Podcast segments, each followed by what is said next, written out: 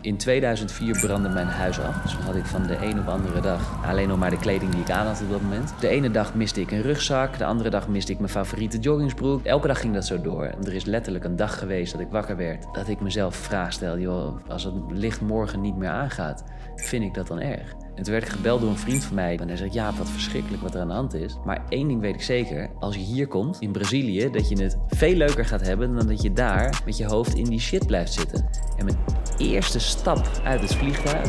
Ik, ik stond daar en mijn probleem voelde ik niet meer. En de focus was op op alles wat nieuw was. En ik zag, ik zag nieuwe geuren en nieuwe kleuren. En overal kinderen eh, zagen er prachtig uit. Maar blijkbaar iedereen met een traumatisch verleden. Ik ben maar mijn huis verloren. En maar al mijn spullen kwijt. De switch in mijn hoofd die er plaatsvond. In één keer op wat er echt belangrijk voor mij is in het leven. Eh, en dat was zeker niet materialisme. Nou, dat, was, dat merkte ik daar echt de verbinding met mensen. En dat zette me zo aan het denken toen ik in Nederland kwam. Ik zette een marketing communicatiebureau, een salesbureau op. Waar ik uh, heel veel mensen opleidde. En toen dat heel goed ging, kwam plotseling onder werktijd een goede vriend van mij te overlijden. Ook een collega. Dat was zo'n shock voor iedereen. Dat het hele bedrijf in één keer, wat, wat juist heel erg aan het groeien was, in één keer instortte. Ik deed van alles en dan had ik even heel veel succes en dan stortte het weer in. En misschien heb je wel eens blueprints gehad, maar jouw blueprint uiteindelijk bepaalt de kant die je op gaat in je leven. Je kan je omgeving veranderen, maar dan wordt het niet. Je moet een stuk lager gaan kijken. En zo ben ik uitgekomen uiteindelijk op van NLP op onder andere hypnotherapie, om van het bewuste brein veel dieper te gaan kijken naar het onbewuste brein.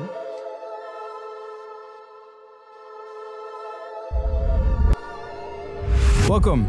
My name is Matthijs, and you're listening to Injured Dumbass, your go to podcast if you want to get rid of your injuries and optimize your health.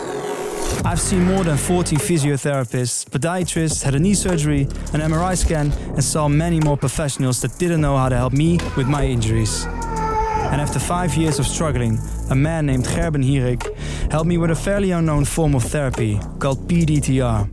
He fixed my knee stabilization in two hours something that all the previous professionals could not achieve. And after that experience, I swore to dedicate my life to learning and sharing problem solving knowledge. Everything to optimize your health and help you to get rid and stay away from injuries.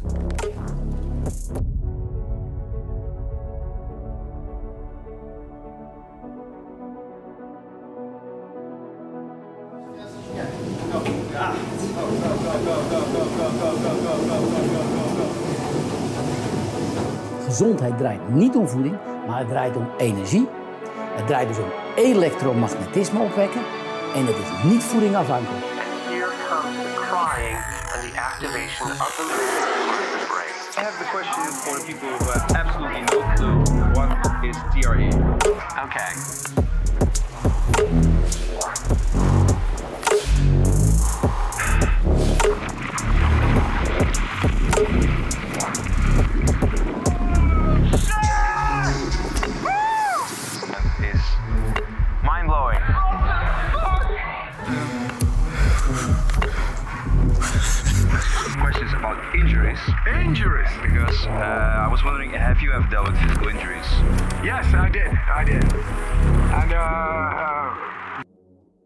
Hele grote shout-out naar onze sponsor van vandaag, namelijk Ergomax. Innovatieve wetenschappelijk onderbouwde voedingssupplementen voor mensen die om hun gezondheid geven. Dus de volgende keer dat jij supplementen gaat bestellen, ga je naar www.ergomax.nl en gebruik je de code Matthijs10 in kleine letters aan elkaar voor 10% korting op jouw volgende bestelling. Welkom bij het kanaal over gezondheid. Mijn naam is Matthijs van Doesburg en vandaag is mijn gast Jaap Hulsman. Als dit leven geen generale repetitie is, waarom maken we er dan niet het beste van en halen we niet alles uit het leven dat erin zit? Vanuit deze gedachte ben jij volgens mij de Mindset Academy gestart om een plek te creëren waar mensen terecht kunnen voor alle tools, handvatten en geheimen om alles uit het leven te halen dat erin zit. Klopt. En na tientallen jaren van persoonlijke ontwikkeling, coachingpraktijken in NLP en hypnotherapie, vele events en duizend plus mensen te hebben geholpen, overhandig jij vandaag de dag graag de sleutel tot andermans brein. Transformatie-expert en business coach Jaap Hulsman, welkom bij Matthijs. Dankjewel man, leuk. hey, eh, hoe is het om, eh, om in Haarlem te zijn? Als een, eh, op een dag als vandaag, want je reed per ongeluk naar Alkmaar. Toen je hard op. Ja, dat, dat met, overkomt mij niet vaak. Ja, nou, Alkmaar of Haarlem is om de hoek natuurlijk voor mij. Ik kom uit Amsterdam. 20 minuten rijden, maximaal. En dat werd eh 40 minuten vandaag. Ja, door de eh, Titanic, door de Titanic. Het is, eh, hij is gezonken, maar nog steeds doet hij kwaad. Ja, precies, ja.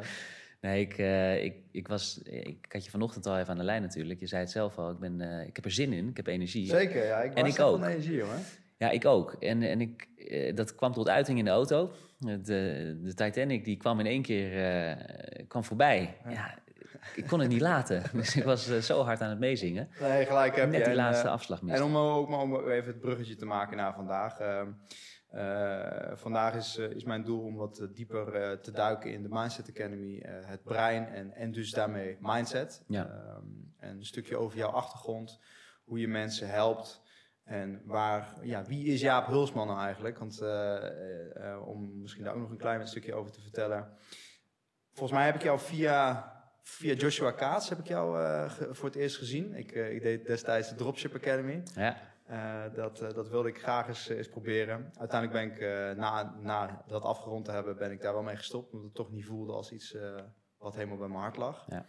Wel een hoop van geleerd. En onder andere jou door leren kennen. Ja. Jij had namelijk een gesprek met Joshua. En daar deelde je het een en ander over jouw levensverhaal. En op een later moment, op een of andere dag, had ik in één keer een heel sterk gevoel om met jou te moeten praten. klopt. En eh, toen heb ik Jaap dus eh, bericht en gevraagd of, ik, of, we- of we een gesprek konden aangaan eh, in ruil voor, een, eh, voor, een, eh, voor, eh, voor wat portretfoto's. Ja. En waarop Jaap zei, nou prima, dat doen we. Ehm, ja, toen hebben we op, in jou, bij jouw favoriete plek in Amsterdam, volgens mij, op ik weet niet hoeveel hoog, 17 hoog, ja. 17 Floor hoog. 17. ja, hebben Ja. we koffie gedronken en, eh, en wat Pellegrino met, eh, met een limoentje of een citroentje volgens mij. Ja, Ja. Mooie dag was dat. dat was een Ja. goede dag, ja, zeker. Ja. Ja, om daarop in te haken was wel leuk, want eh, jij stelde dat inderdaad voor. Ehm, en, en volgens mij zei ik dat nog tegen je.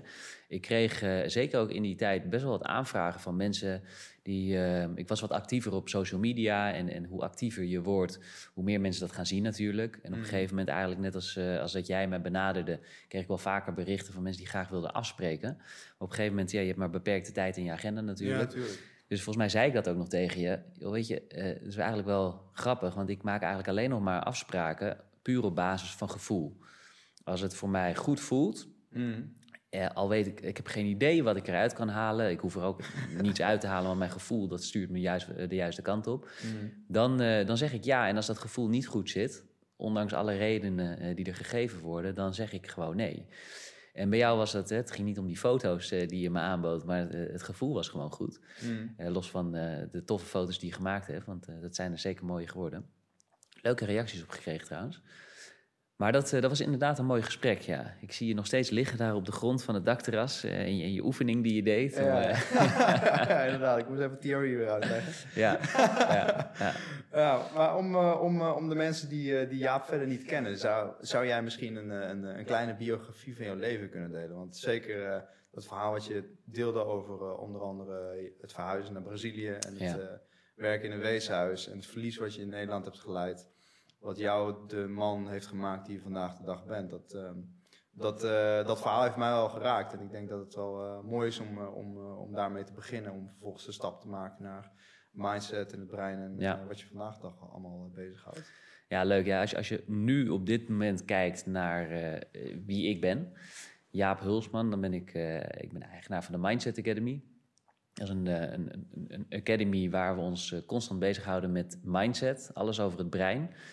Eh, daar help ik mensen middels een, eh, een online jaarprogramma om eigenlijk eh, te ontdekken, allereerst wat mindset nou precies is, eh, wat jouw mindset is, wat je ermee kunt. En vervolgens hoe je eigenlijk op ieder vlak in je leven gelukkig succesvol kunt worden. Dus er zijn heel veel programma's die, die leren mensen de tools om succes te behalen. Maar ik ken ook een hoop mensen die zijn heel succesvol tussen haakjes. Want wat is succes natuurlijk, hè, is voor iedereen anders. Ja. Maar die zijn niet per se gelukkig. Maar wat is geluk dan in jouw ogen? Hoe definieer jij geluk? En ook dat is weer voor iedereen anders. Dat is een goede vraag. Eh, voor mij is geluk het gevoel dat ik niets nodig heb. Hm. En dat kan ik overal bereiken, heb ik gezien door de jaren heen. Eh, maar dat heb ik ook heel wat jaren helemaal niet bereikt, omdat ik andere dingen nastreefde, waarvan ik dacht gelukkig te worden. Ja. Ehm, en dat is echt wel een zoektocht geweest. Dus als je vandaag kijkt, want ik neem je zo wel even mee terug in de tijd. Je had, je had het net al kort over Brazilië. Ehm, er zijn heel veel dingen gebeurd die me tot dit punt hebben gebracht. Nu eh, leid ik, ik ben oprichter van de, de Mindset Academy. En dat doe ik met eh, twee andere compagnons samen inmiddels. We zijn flink uitgebreid, een team van zes nu. En ehm, eh, dat groeit en groeit, gaat hartstikke goed. Daarnaast heb ik een bedrijf Maximale Invloed. Daar help ik dan één op één ondernemers. In hun, en dat is, voorheen was dat iedereen. Ik heb een praktijk gehad met een achtergrond in NLP, hypnotherapie, eh, gedragscoaching, eh, heel veel communicatie gedaan. En je hebt veel deurbellen gerinkeld. Heel veel deurbellen gerinkeld. De sales inderdaad. Ja. het, het begonnen als deur-aan-deur verkoper. Dus iedereen die eh, wilde mij zo snel mogelijk eh, de deur uitsturen. Of ik kwam niet eens binnen. Ja, ja. Eh, totdat ik dat spel begon te, eh, te snappen. Eh, en erachter kwam dat zeker verkoop helemaal niet gaat om het product wat je hebt. ja. Of de dienst die je levert, maar om jou als persoon. Ja, want niemand gaat van jou iets kopen als ze zich niet goed voelen bij je.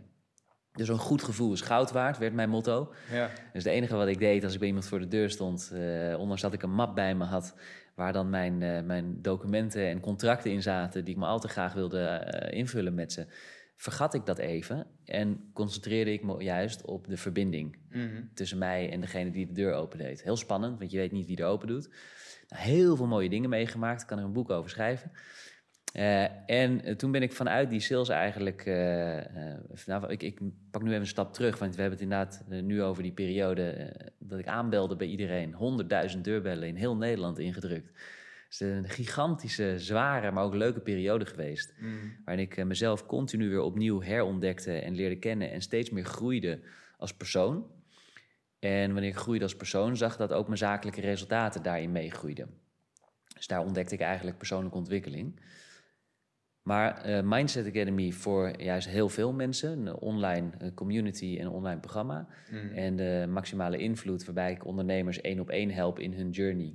Eh, en jij als persoon altijd centraal staat, want als het met jou niet goed gaat, dan is dat vaak, heeft dat een directe eh, impact op alles om je heen. Op je, op, op je relaties, op je business, op Ja, er is maar één leven.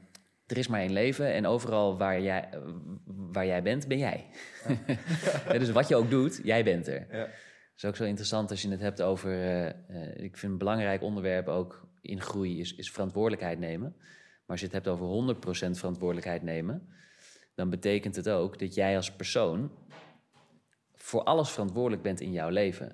En als je dat begrijpt en ook kunt en durft te accepteren... dan kan je in één keer gigantische stap vooruit gaan maken omdat je eh, een heel belangrijk punt om vooruitgang te boeken is erkenning ook. ook. Ook erkennen dat jij degene bent die zowel voor je successen als voor de, de minder leuke momenten in je leven zorgt. En ook voor de dingen die je lijken te overkomen.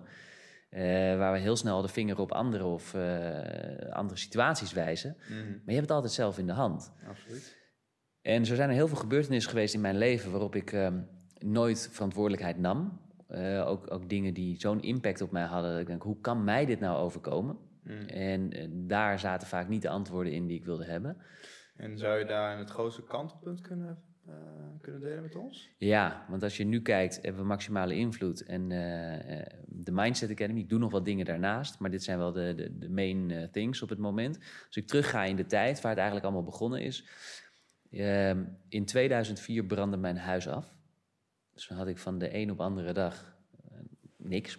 Ja. Nou ja, alleen nog maar de kleding die ik aan had op dat moment. ja. En dat is een heel bizar moment. Als je, dat was de dag nadat ik geslaagd was. Ik, ik had net mijn... eh, dus, eh, 17 juni 2004. Ik was eh, geslaagd, heb mijn HAVO-examen ge- gehaald. Eh, en ik was mijn vrijheid aan het vieren met vrienden in de stad. Ik woonde destijds in Bussum. Ik was in Amsterdam mijn, mijn eerste champagne aan het drinken. En toen werd ik gebeld door een vriend van mij, om een lang verhaal kort te maken, dat, dat mijn huis in Bussum in de fik stond.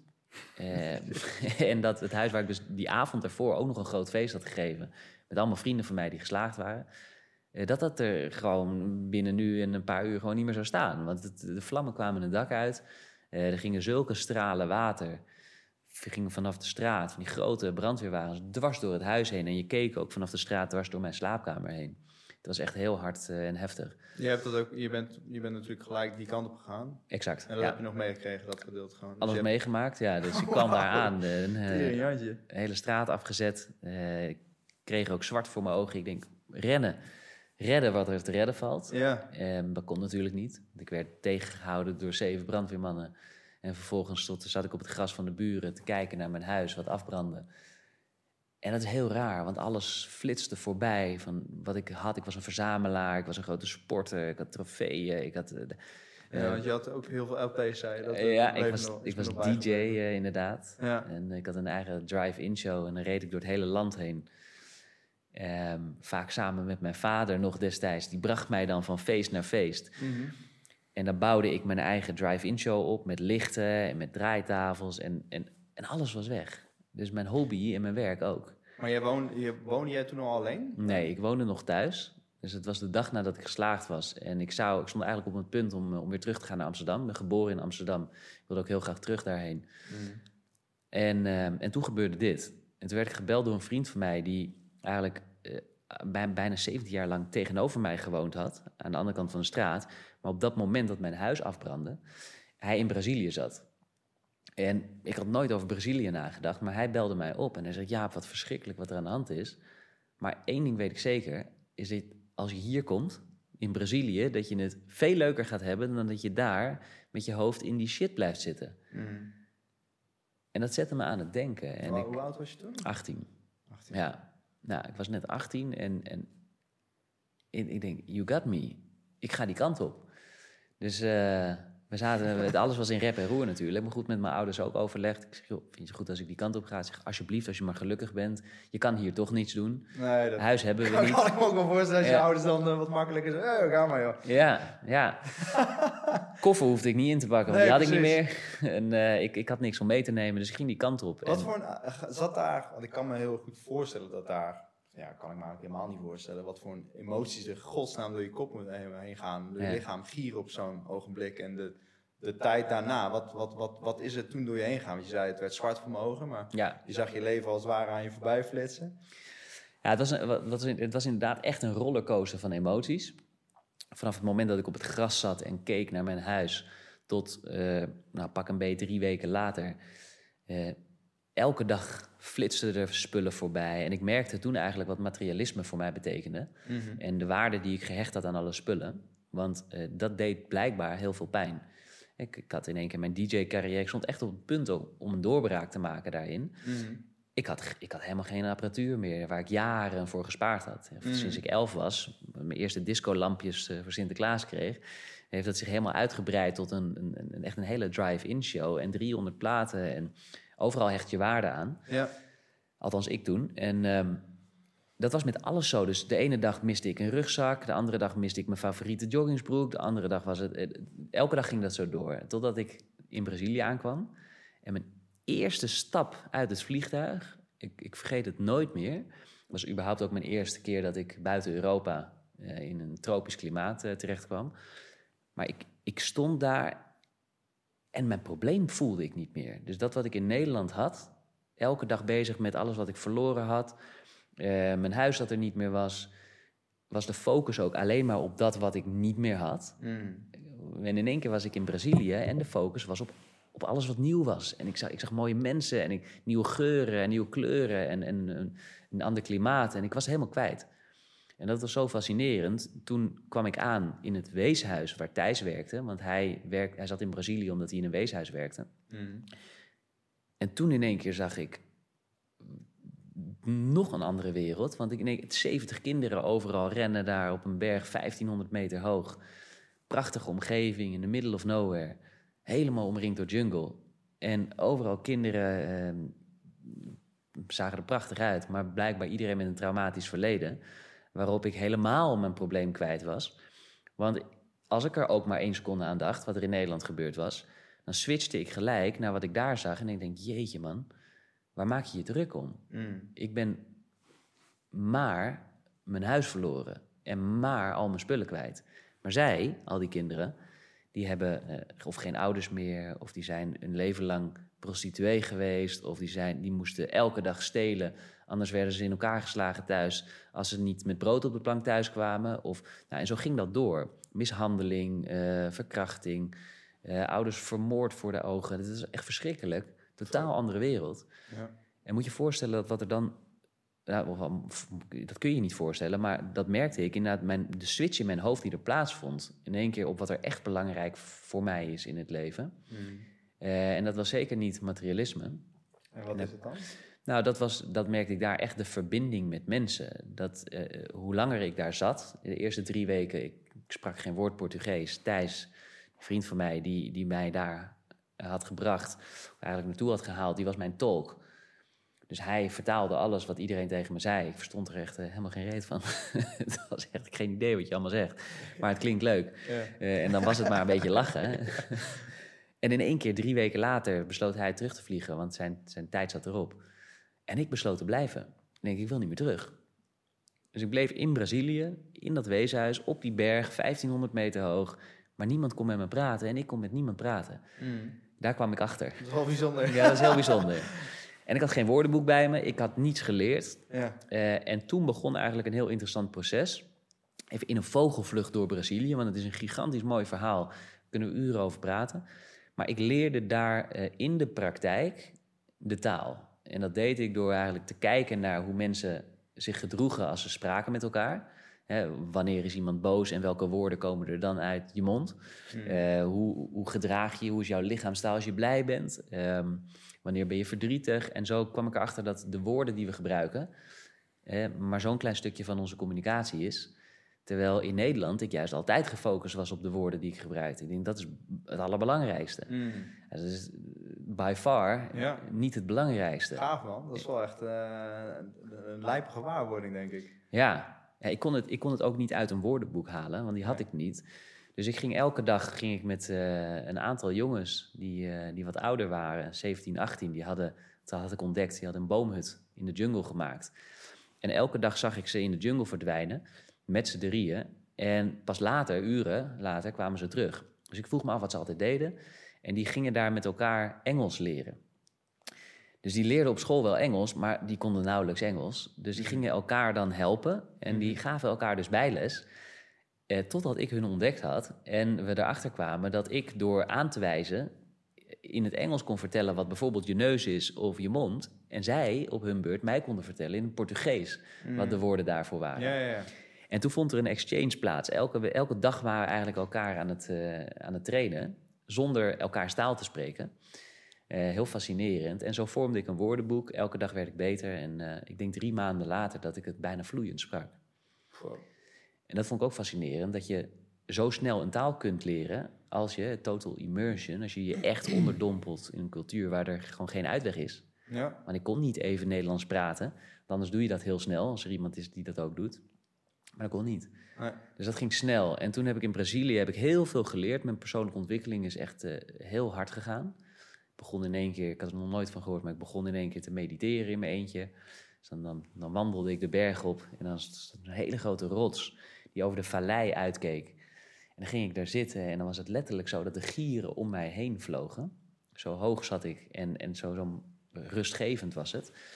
En dan begon ik daar gewoon met mijn ogen dicht te zitten. En in één keer begon ik het leven te snappen of zo. Ik weet niet wat het was. Alsof er antwoorden binnenvielen.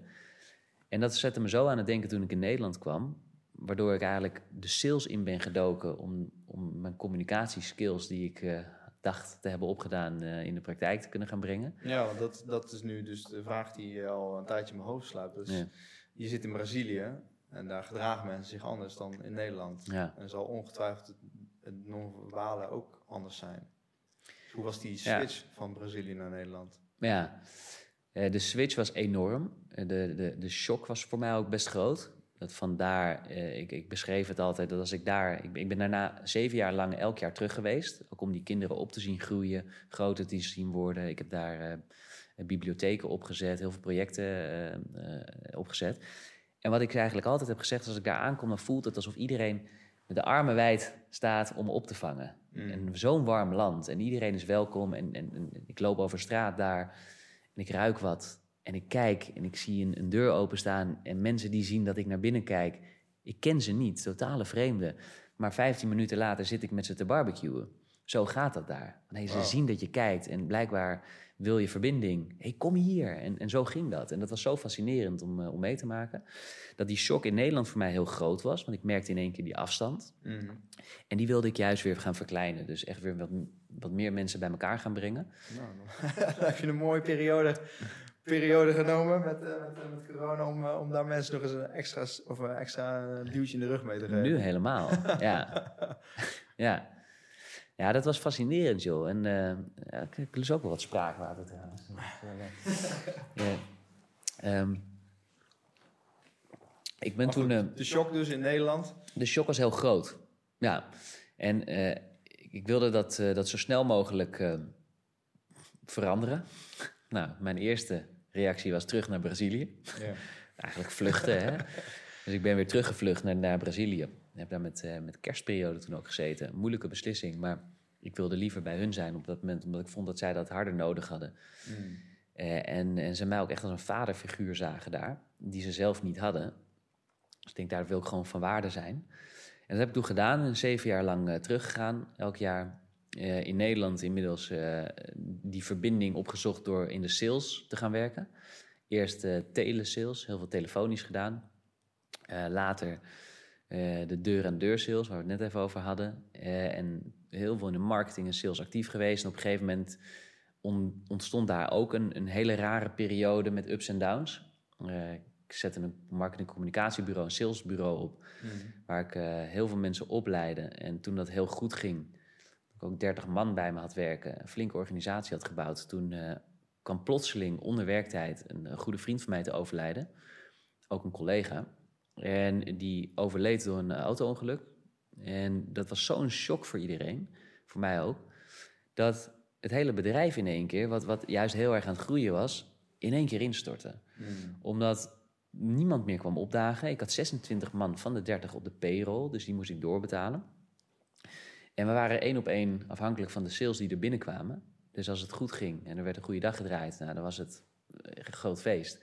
Maar als er een dag was dat er niemand komt opdagen, dan gaat het ook heel snel achteruit.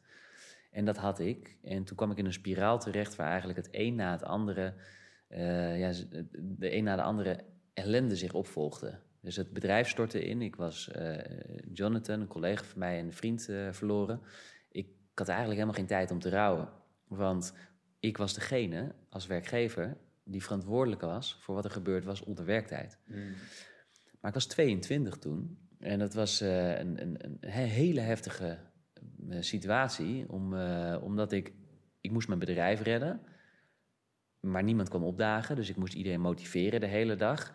Moest daardoor mijn eigen gevoel aan de kant zetten. Want anders lukte dat niet. Ik was een vriend kwijt. Die ook zeker twee, drie keer in de week bij mij thuis kwam. We maakten veel muziek samen. Hij een fantastische beatmaker. Ik rapte toen nog in die periode. Dus toen maakten we samen hele gave muziek. Eh, en dat was er niet meer. Eh, ik had een, een, hij, hij van Surinaamse afkomst. Zijn familie had emoties tot hier natuurlijk. Dus ik was de hele dag bezig ook om hun te, te pamperen en goed te, te houden. Maar ik was ook verantwoordelijk voor de... Ik moest de begrafenis betalen. Ik, moest, eh, ik was verantwoordelijk voor het ongeluk. Ik had een politiezaak in één keer. Dus ook recherche over de vloer. Die gingen onderzoeken wat er met de collega's onderling gebeurd was. Want ze schenen te hard te hebben gereden. Ja, ik heb dat natuurlijk zelf allemaal niet in de hand. Tering man, dan ben je 22 en dan kom je Ja. in één keer in nog zo'n rollercoaster terecht. Ja, dus het, he- mijn hele leven stond in één keer op zijn kop. Het En- tweede huis eh, wat je gebouwd had voor jezelf, dat eh, brandde ineens af. Ja, dus dat, dat leidde ook echt tot, tot van een winstgevend bedrijf tot, tot meer dan 50.000 euro schuld anderhalf maand later. En dat bouwde zich toen alleen maar op. Waardoor mijn focus in één keer totaal niet was waar het moest zijn. Want ik focuste me elke dag op de ellende. Want ik zat daar zo diep in. Dat ik was, ik was met die politiezaak bezig, ik was met die begrafenis bezig, ik was met het motiveren van die collega's bezig. Maar iedereen zat op de hoek van de straat met een fles drank het verdriet wegdrinken. Ja, dat was voor mij natuurlijk alleen maar verschrikkelijk. dat ook, kwam er ook nog eens bovenop. En een week later, eh, na het ongeluk, word ik gebeld. En eh, ik heb opeens meneer agent aan de lijn. Zeg, ben jij Jaap Hulsman? Ja, dat ben ik. Nou, ik heb slecht nieuws, zegt hij voor. Ik, Nou, ik hoop toch niet weer? Ja, ik sta hier eh, naast de A4 en er is net een grote kettingbotsing veroorzaakt door, ik zal de naam niet noemen, door meneer puntje, puntje. En hij is bij jou in dienst, klopt dat? Ik zeg, dat klopt. Wat, wat verschrikkelijk, wat is er gebeurd? Hij zegt, nou, hij heeft een kettingbotsing veroorzaakt. Maar ik heb net de gegevens nagecheckt en dit schijnt jouw auto te zijn, die op jouw naam staat. Maar nog vervelender, hij schijnt niet verzekerd te zijn op dit moment. You experience stress, tension, trauma, and you want to learn how to deal with this yourself. Well, then this tool is for you. And I'm talking about tension and trauma release exercises, also known as TRE. And in my nine year healing journey, this has become one of my absolute favorites that I still use today, every day. And it's a very simple yet innovative series of exercises that assist the body in releasing deep muscular patterns of stress, tension, and trauma. Created by Dr. David Baselli, PhD. Now, TRE safely activates a natural reflex mechanism of shaking or vibrating that releases muscular tension, calming down the nervous system. When this muscular shaking, vibrating mechanism is activated in a safe and controlled environment, then the body is encouraged to return back to a state of balance. Had ik door al die ellende, had ik net even een brief gemist of te laat geopend. De verzekering eh, was afgelopen, ook precies in die periode.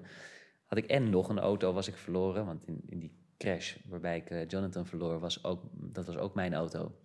Die, eh, die was ook helemaal totaal los. Tweede auto in een week totaal los. De auto daarvoor die ik moest betalen, de auto daarvoor die ik moest betalen, de auto die ik daarachter eh daarop waren geknald. Dus, dus dat stapelde zich op. Dus moet je je voorstellen wat er, wat er gebeurt in zo'n situatie. Dan is het heel moeilijk om de focus te verleggen op wat je wel wil. Laat, laat dit even inzichten voor alle mensen die gestudeerd hebben en een duo-schuld hebben. Bijvoorbeeld. Jezus, Ja. mina, man.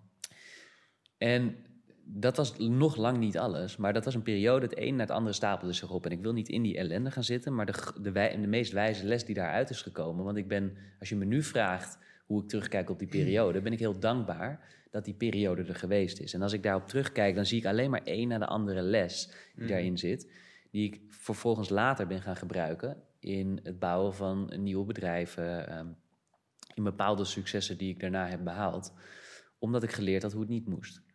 En wat ik vooral geleerd had in die periode, want het was een, een tijd dat The Secret uitkwam. Eh, iedereen eh, tegenwoordig kent het wel, de film of de, doc- of de documentaire of, eh, of het boek van Rhonda Byrne, hè, de wet van de aantrekkingskracht. En in één keer kwam ik erachter dat ik de hele dag zelf dingen aantrok, maar dingen die ik niet wilde. We- vaak leer je daar wat je wel wil aantrekken, maar ik deed het precies tegenovergestelde, want ik was me alleen maar aan het focussen op al die ellende. En ik stelde mezelf de vraag: als morgen maar niet weer zo'n dag wordt als gisteren of als vandaag. En wat gebeurde er? Ik kreeg weer zo'n dag als gisteren en vaak nog erger. Dus toen kwam er een kettingbotsing bovenop en toen werd er eh, nou ja, ellende na ellende. Ja.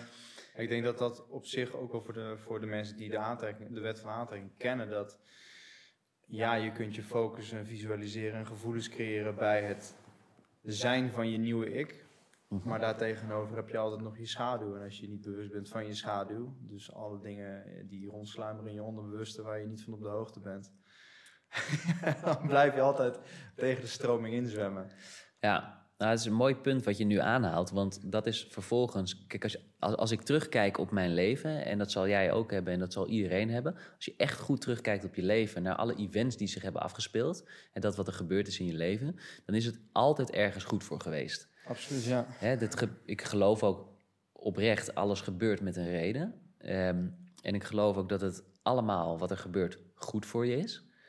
Alleen dat is een stuk 100% verantwoordelijkheid nemen. Want ik moest dus ook gaan inzien dat wat er in mijn leven gebeurde, de goede en de slechte dingen, dat het allereerst dat het van mij komt, dat label, goed of slecht. En niemand die plakt dat erop, alleen ik. Dus ik bepaal of iets goed of, of iets slecht is. Ja. Of het positief of negatief is. Maar vervolgens, wat kun je daarmee? Dat als er iets gebeurt wat heel heftig is, dat je, wanneer je er anders naar gaat kijken, er ook een les uit kunt halen. En bijvoorbeeld de vraag kunt stellen: wat wil dit mij leren? Of waarom is dit goed voor mij? Of welke kans zit hierin? Net als in de coronatijd waar we nu in zitten, waarbij heel veel mensen, voor heel veel mensen deuren dicht gaan, kun je ook gaan kijken naar welke deuren er open gaan. Mhm. Wa- wa- Waar is het virus bijvoorbeeld goed voor? Waar is de lockdown goed voor? Waar, terwijl gelijk het heel makkelijk is om aan te nemen dat het nergens goed voor is, dat het alleen maar slecht is. Maar dan focus je je, net als dat ik deed in die tijd, alleen maar op wat er niet goed is en wat je niet wil. Ja. En dat creëert alleen maar weer meer van wat je niet wil. Mhm. In plaats van te gaan kijken waar is het goed voor en jezelf vragen te gaan stellen die leiden naar antwoorden die je wel kunt gebruiken, waar je wel wat aan hebt. Dus welke vragen stel jij of welke vragen heb jij jezelf leren stellen? Nou, allereerst, eh, in die periode las ik een, een heel klein boekje waar voor mij het antwoord eigenlijk uitkwam. En dat was een, een boekje, en dat heet Zen and the Art of Happiness. Een heel mooi boekje, klein dun boekje. Maar in die periode, de, de, de samenvatting van het boekje in één zin is... alles wat er gebeurt in je leven is het beste wat je kan overkomen. Een oude boeddhistische monnik die dat geschreven heeft. En daar, daar valt en staat wat meer mee samen, maar dit is de essentie. Ik kon dat niet begrijpen toen mijn emotie zo hoog was. Want ik denk, hoe de fuck kan dit goed zijn in mijn leven? het ene na het andere komt terug. Eh, dat kan toch niet goed zijn? Totdat ik... Een, totdat die emotie wat gezakt was en ik wat, wat van een andere kant ook kon gaan nadenken en eh, iets van de andere kant kon belichten. En in één keer mezelf de vraag stelde: hey, maar nu al die ellende in mijn leven zich heeft afgespeeld, eh, wat zou de les hieruit kunnen zijn geweest? Of waarom is dit goed voor mij? En toen ben ik gewoon niet gestopt met schrijven, totdat ik minimaal tien dingen had waar het goed voor kon zijn. Nou, bijvoorbeeld om even uit de red race te stappen, uit dat, dat dagelijkse riedeltje, de focus op alleen maar meer willen, de focus op eh, geld verdienen en een succes behalen, want daar zat ik toen heel erg in. En ik merkte dat dat, niet, dat, dat en niet eh, oneindig is. Eh, Dat er een andere source nodig is om dat door te laten lopen. En dat ik dichter daardoor bij mezelf kwam. Ik begon mezelf beter te kennen. Ik begon een, een, de diepste laag in mezelf heb ik echt wel ontdekt toen. Want er is letterlijk een dag geweest dat ik wakker werd. Dat de ellende zo hoog was, zo groot. Dat ik mezelf gewoon de vraag stelde: joh, als het licht morgen niet meer aangaat, vind ik dat dan erg? Ik zei: nee, het, het is, het is, ik zie geen uitweg meer. Maar dat is niks voor mij om dat te denken. Maar dat was zo heftig dat ik denk, jeetje man, ik moet en ik zal ontdekken hoe het komt dat ik op zo'n punt beland ben. En vooral hoe het komt dat ik mezelf daarheen heb gebracht. Want ik ontdekte door dat boekje ook, dat alles wat je overkomt het beste is wat je kan overkomen, dat je daar alleen maar het beste in ontdekt als je 100% verantwoordelijkheid neemt. Dus als jij kunt beseffen dat die gebeurtenissen die jij meemaakt er niet zouden zijn als jij er niet zou zijn. En dat is een hele interessante.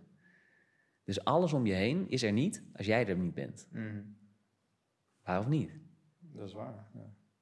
Alleen heel veel mensen zullen dan heel snel in de gedachte gaan: ja, maar als, als ik er nu niet meer ben, dan is dit er toch nog? Ja, niet voor mij. Voor jou misschien, maar niet voor mij. En daar zit het kleine verschil, maar ook het grote verschil in 100% verantwoordelijkheid nemen. Want het gebeurt nou eenmaal. En als je vertrouwt op dat wat er gebeurt, hoe heftig het ook kan zijn, jou alleen maar helpt vooruitkomen in je leven en jou helpt op jouw missie, als je al daarin gelooft en als je die nastreeft natuurlijk, maar dan zal dat ook gebeuren en dat is wat ik gezien heb.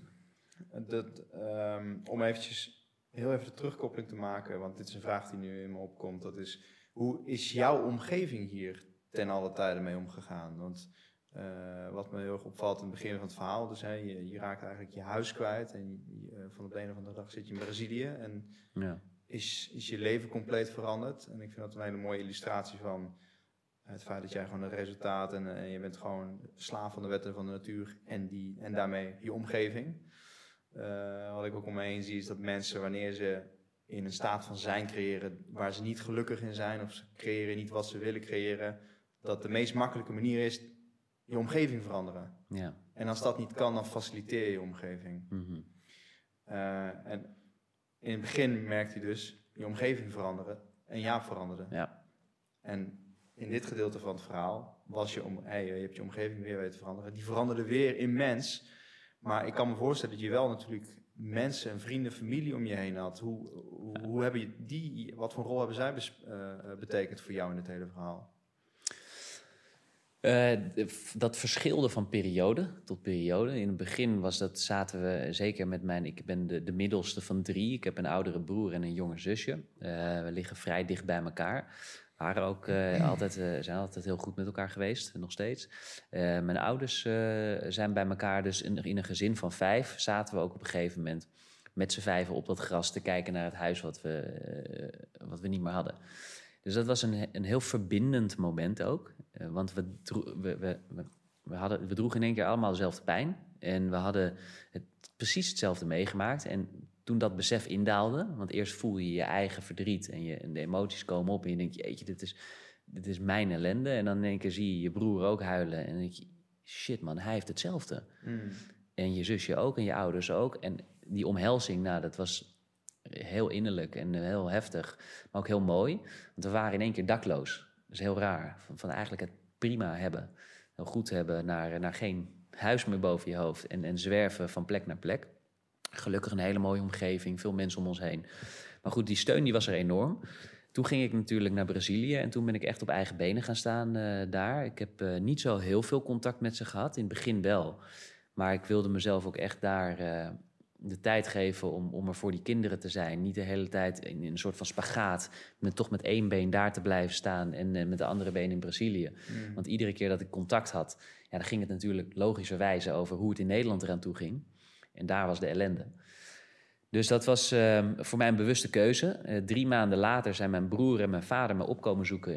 eh, zijn we naar Rio gegaan. Fantastische tijd. Ook echt de mannen onder elkaar. Ja, Prachtig.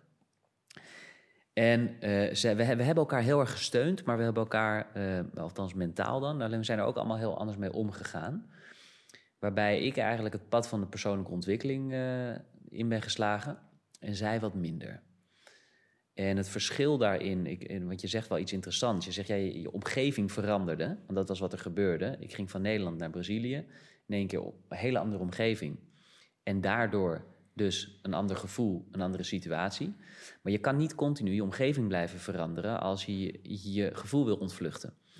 Eh, want dan blijf je een product van de maatschappij. En het is ook belangrijk om eh, eh, zeker naar die verantwoordelijkheid terug te gaan en te ontdekken: hey, wat is er nou voor nodig om niet afhankelijk te zijn van de omgeving, maar me wel goed te kunnen voelen. Ook als de omstandigheden er niet meer ik zijn. denk- Ik, denk dat dat echt een van de grootste levenskunsten is die er bestaat. Dat Ja. je je eigen, je eigen omgeving dicteert aan de binnenkant. En dus minder gevoelig bent van externe prikkels. En, Zeker. ja, als je naar boeddhisme kijkt, dan Ja, het, eh, het geluk zit, het, het zit er al. ja. Je moet je er bewust van weten te worden. En het leren Ja. toestaan. Ja, 100 procent. Heel wijs wat je zegt. En dat ontdekte ik in Brazilië eh, aan de levende lijven. Want ik kwam daar, de omgeving was anders, ik voelde me anders. Toen kwam ik weer in, in Nederland. Boom, ik zat weer in dat probleem. Dus omgeving enorm bepalend voor hoe je je voelt. Maar het mag niet bepalend zijn. Toen was dat wel zo. Dus ik dacht, mijn logische reactie, ik ga weer terug naar Brazilië. En ik was weer in Brazilië en het was weer weg. Maar heeft dat ook Ja. te maken met het feit, want eh, ik heb bijvoorbeeld eh, eh, een van de gesprekken die ik heb gevoerd is eh, met eh, Tim van Oorsouw Mhm. en eh, Alex is- die zijn beide heel erg eh, eh, skillvol in eh, psychosomatiek, dus eh, wat, wat pijn, wat, wat onderdrukte emotie kan veroorzaken in pijnklachten. Ja. En het daarin is een van de dingen die ik heb geleerd, wat onder andere voortkomt uit het werk van Dr. John E. Sarno. Die heeft eh, heel veel eh, patiënten gehad met lage rugklachten. En wat bleek, dat bijna al zijn patiënten onderdrukte woede hadden. Maar dat ze dat niet erkenden. En Ja. dat ze daarvan wegliepen. En dat het dus in hun schaduw zat. En het niet zagen. En daardoor het niet konden erkennen. En dat, eh, Tim geeft een voorbeeldje. Hij had volgens mij een buurvrouw en die heeft hem een keer bedreigd. En eh, toen ging hij de auto parkeren. En eh, hij keek volgens mij naar een parkeerbordje en ik schoot het in zijn nek. En dat, heeft hij, dat had hij nog nooit, nooit ervaren. En door de kennis die hij heeft opgedaan, dacht hij: oké, welke emotie voel ik nu? Dat is de eerste vraag die hij zichzelf Ja. stelt.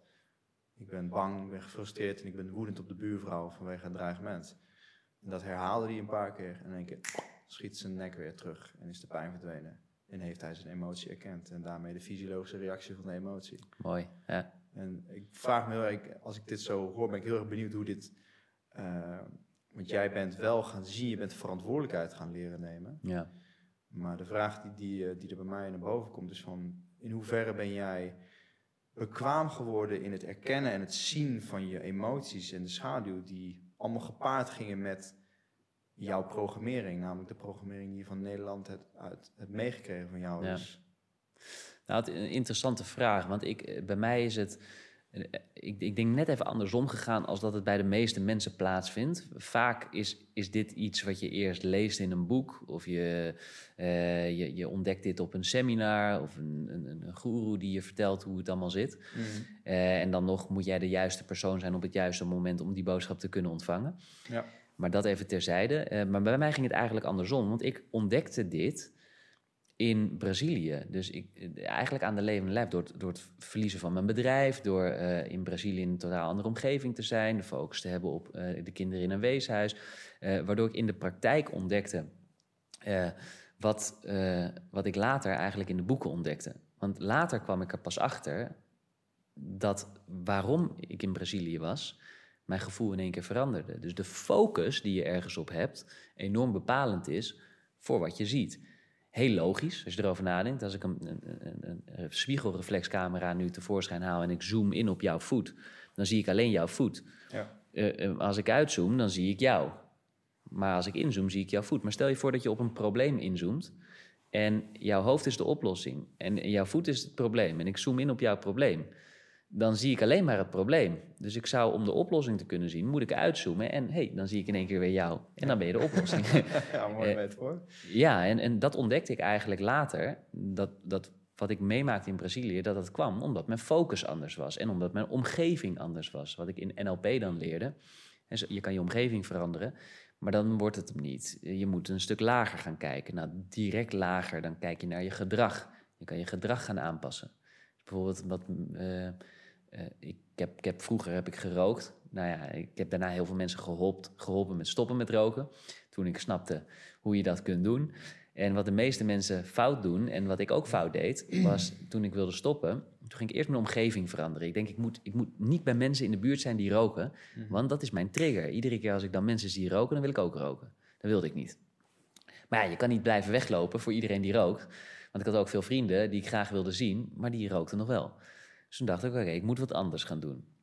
Nou, dan moet ik mijn gedrag gaan aanpassen. Dus iedere keer als ik dan mensen zie roken, eh, dan ga ik gewoon op een, eh, een zoet houtje bijten. Of dan ga ik eten, of dan ga ik drinken, of dan ga ik... En zo doen heel veel mensen dat. Die gaan hun gedrag aanpassen. Dus die zoeken eigenlijk een andere opvulling van de verslaving die ze voelen. Maar wat veel belangrijker is, en dan komen we weer terug naar waar we het eerder over hadden, is over jouw identiteit, wie jij nou als persoon bent. Dat is uiteindelijk de fundering, waar je de echte verandering plaats kunt laten vinden. Want als, als je, eh, misschien heb je wel eens over blueprints gehad, of eh, daar wat over gehoord, maar jouw blueprint uiteindelijk bepaalt de kant die je op gaat in je leven. En dat is je programmering.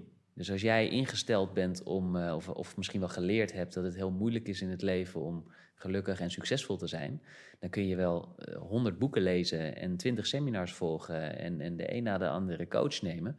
Maar als jouw blueprint niet verandert, dan kun je dat wat je leert wel gaan toepassen. Maar je zal heel snel weer terugkomen bij je blueprint, die uiteindelijk zal bewijzen dat het helemaal niet makkelijk is en dat het voor jou niet weggelegd is om gelukkig en succesvol te zijn. Nou, dat is even in een notendop, wat er bij heel veel mensen in heel veel verschillende gevallen gebeurt. Bij mij gebeurde dat ook. Ik deed van alles en dan had ik even heel veel succes en dan stortte het weer in. En dan had ik weer even succes en dan stortte het weer in. De ene keer met een heel heftig iets. En bijvoorbeeld een ongeluk binnen het bedrijf en het verlies van een goede vriend. De andere keer was het een huis wat ik verloor. En zo zijn er allerlei incidenten geweest in mijn leven die me eigenlijk leerden wat ik te leren had. Maar als je in, dat, in die situatie zit en die emotie voelt... en je focus hebt alleen maar op wat je voelt... denk je, ja, tering man, wat, wat heftig. Eh, is dit het leven? Ja, nou, dit is blijkbaar mijn leven. En als je jezelf dat gaat aanpraten... dan bevestig je eigenlijk alleen maar wat je niet moet bevestigen... als je verandering wil. Beetje cryptisch, maar wel heel belangrijk om, om, om dat aan te geven. Want uiteindelijk kwam ik erachter dat ik... Dat, dat bijvoorbeeld wat ik geleerd had in, eh, in mijn jeugd... dat als, zoals ik ook ben opgegroeid... bijvoorbeeld luxe, dat was helemaal niet normaal. Eh, en ehm, geld verdienen, dat was bij ons ook eh, best wel een ding. En eh, later kwam ik erachter, hey, ik, ik wil eigenlijk wel wat meer geld verdienen dan dat ik gewend ben. Waarom? Omdat ik in één keer andere doelen kreeg. Ik wilde ook een eigen foundation, een stichting opzetten. En ik wilde ook mensen verder gaan helpen. En ik wilde ook een bedrijf opzetten. En ik, en ik kwam erachter, daar heb ik geld voor nodig. Maar iedere keer als ik geld verdiende, want ik wist wel hoe ik geld moest verdienen, toen verloor ik het ook weer. Dan gaf ik het heel snel uit of dan deed ik rare investeringen. En dat kwam dus allemaal van mijn blueprint af, waarbij ik eigenlijk geprogrammeerd was op zo'n manier dat geld helemaal niet bij mij past.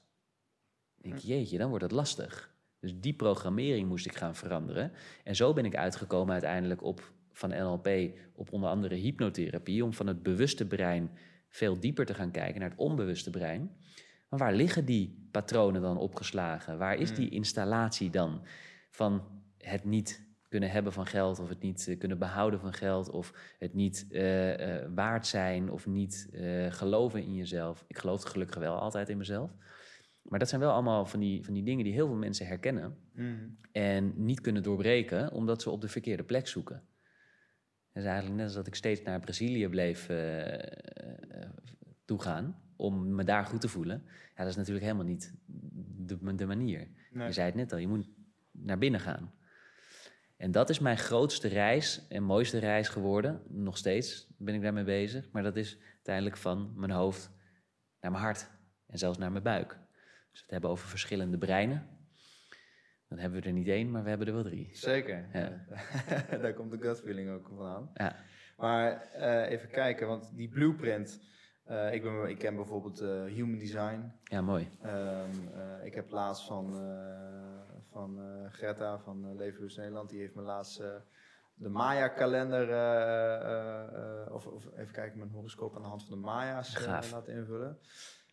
Nou moet ik zeggen dat die van de Maya's, die resoneert enorm. En volgens de Human Design ben ik dus een generator. Mhm. En ik heb dus, ik ben die, die winststrategie van, van de generator dus gaan toepassen. Ik ben niet meer gaan initiëren, maar ik ben gaan reageren. Ja. Zodat ik veel meer, in, veel meer de tijd kan nemen. Oké, hoe voelt dit? Wat voor een gevoel roept dit op? Is dit een ja of is dit een nee? Wat wil ik daar tegenover zetten als ik een ja zeg? En dat is op zich wel een hele mooie gewaarwording. En eh, ik merk ook dat het werkt. Ehm, ik vraag me af, hoe spoor jij de blueprint op van iemand? Hoe pak je dat aan? En wat doe je daar vervolgens mee om, om dus mensen van punt A naar B te krijgen?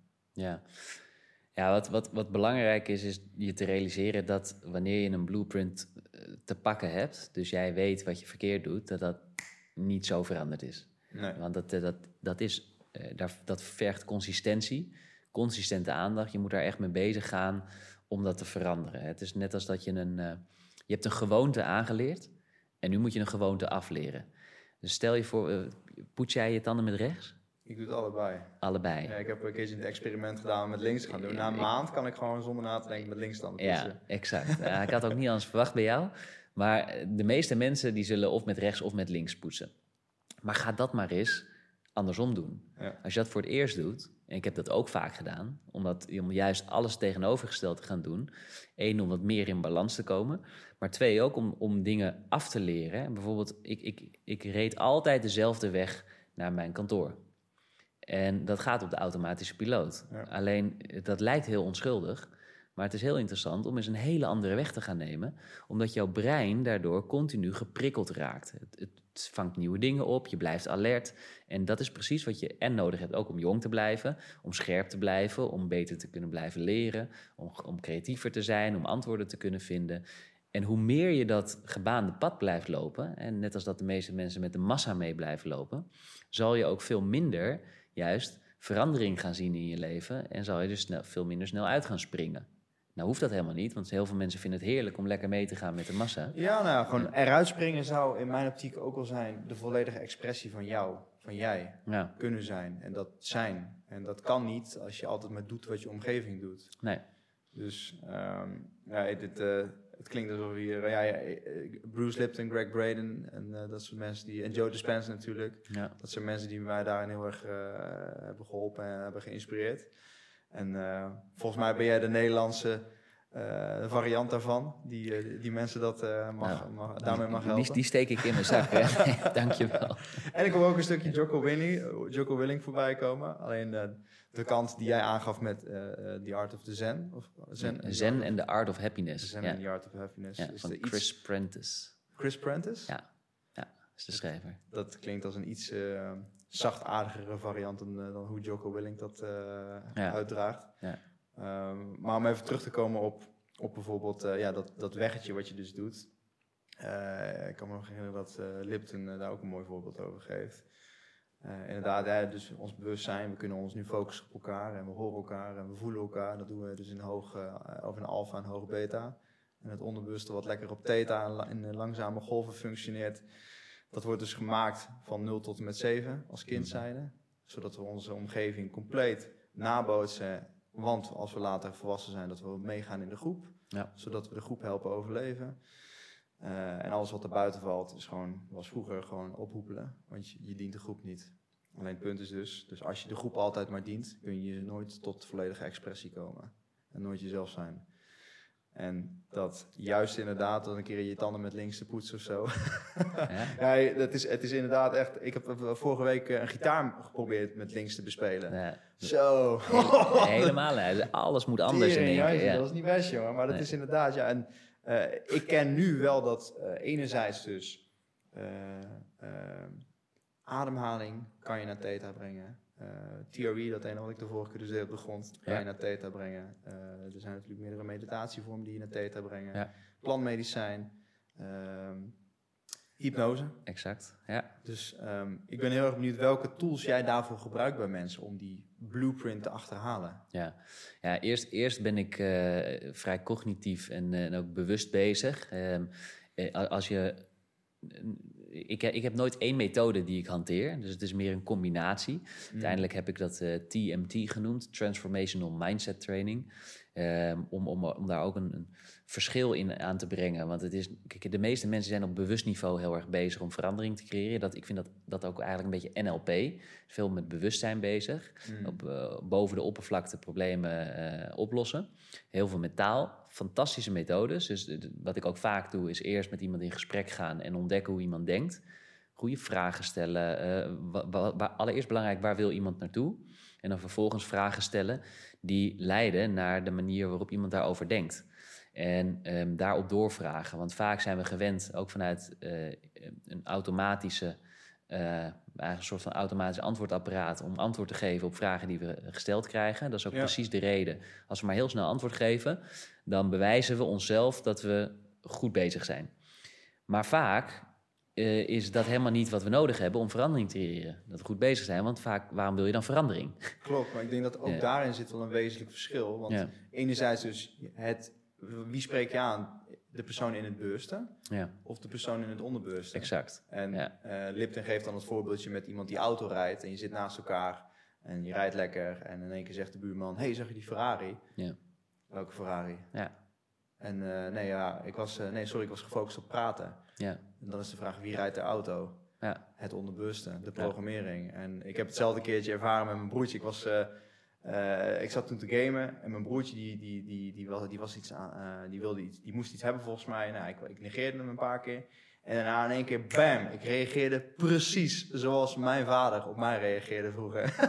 Mooi hè? en toen schrok ik, wow, holy shit, dit is het dus. Ja. dit is het onderbewuste. Ja, En dat is zo lijp, jongen. Dat het, zo, het zit zo diep gegraven en dat het, het komt dus echt tot expressie als jij met je bewustzijn gefocust bent op die voet. ja. Dus jij bent gefocust op iets en de rest wordt allemaal gedicteerd door je onderbewuste. Exact, ja. Maar het start bij bewustzijn. Want je moet eerst bewust zijn van het feit dat je een bepaalde verandering wil creëren. Eh, alleen dan betekent nog niet dat je gelijk de, de antwoorden ook vindt. Eh, en wat mij, want je vraagt naar welke methode ik het meeste gebruik, is vaak een combinatie van. Maar je noemde er een aantal, ademhaling eh, gebruik ik ook zeker. Ehm, dat is de meest makkelijke, ook een van de meest krachtige tools natuurlijk, die je altijd direct tot je beschikking hebt. Hypnose gebruik ik heel veel. Dat is echt de programmering van je onbewuste brein. Eh, en eerst wil ik bewust weten wat er verkeerd gaat bij iemand.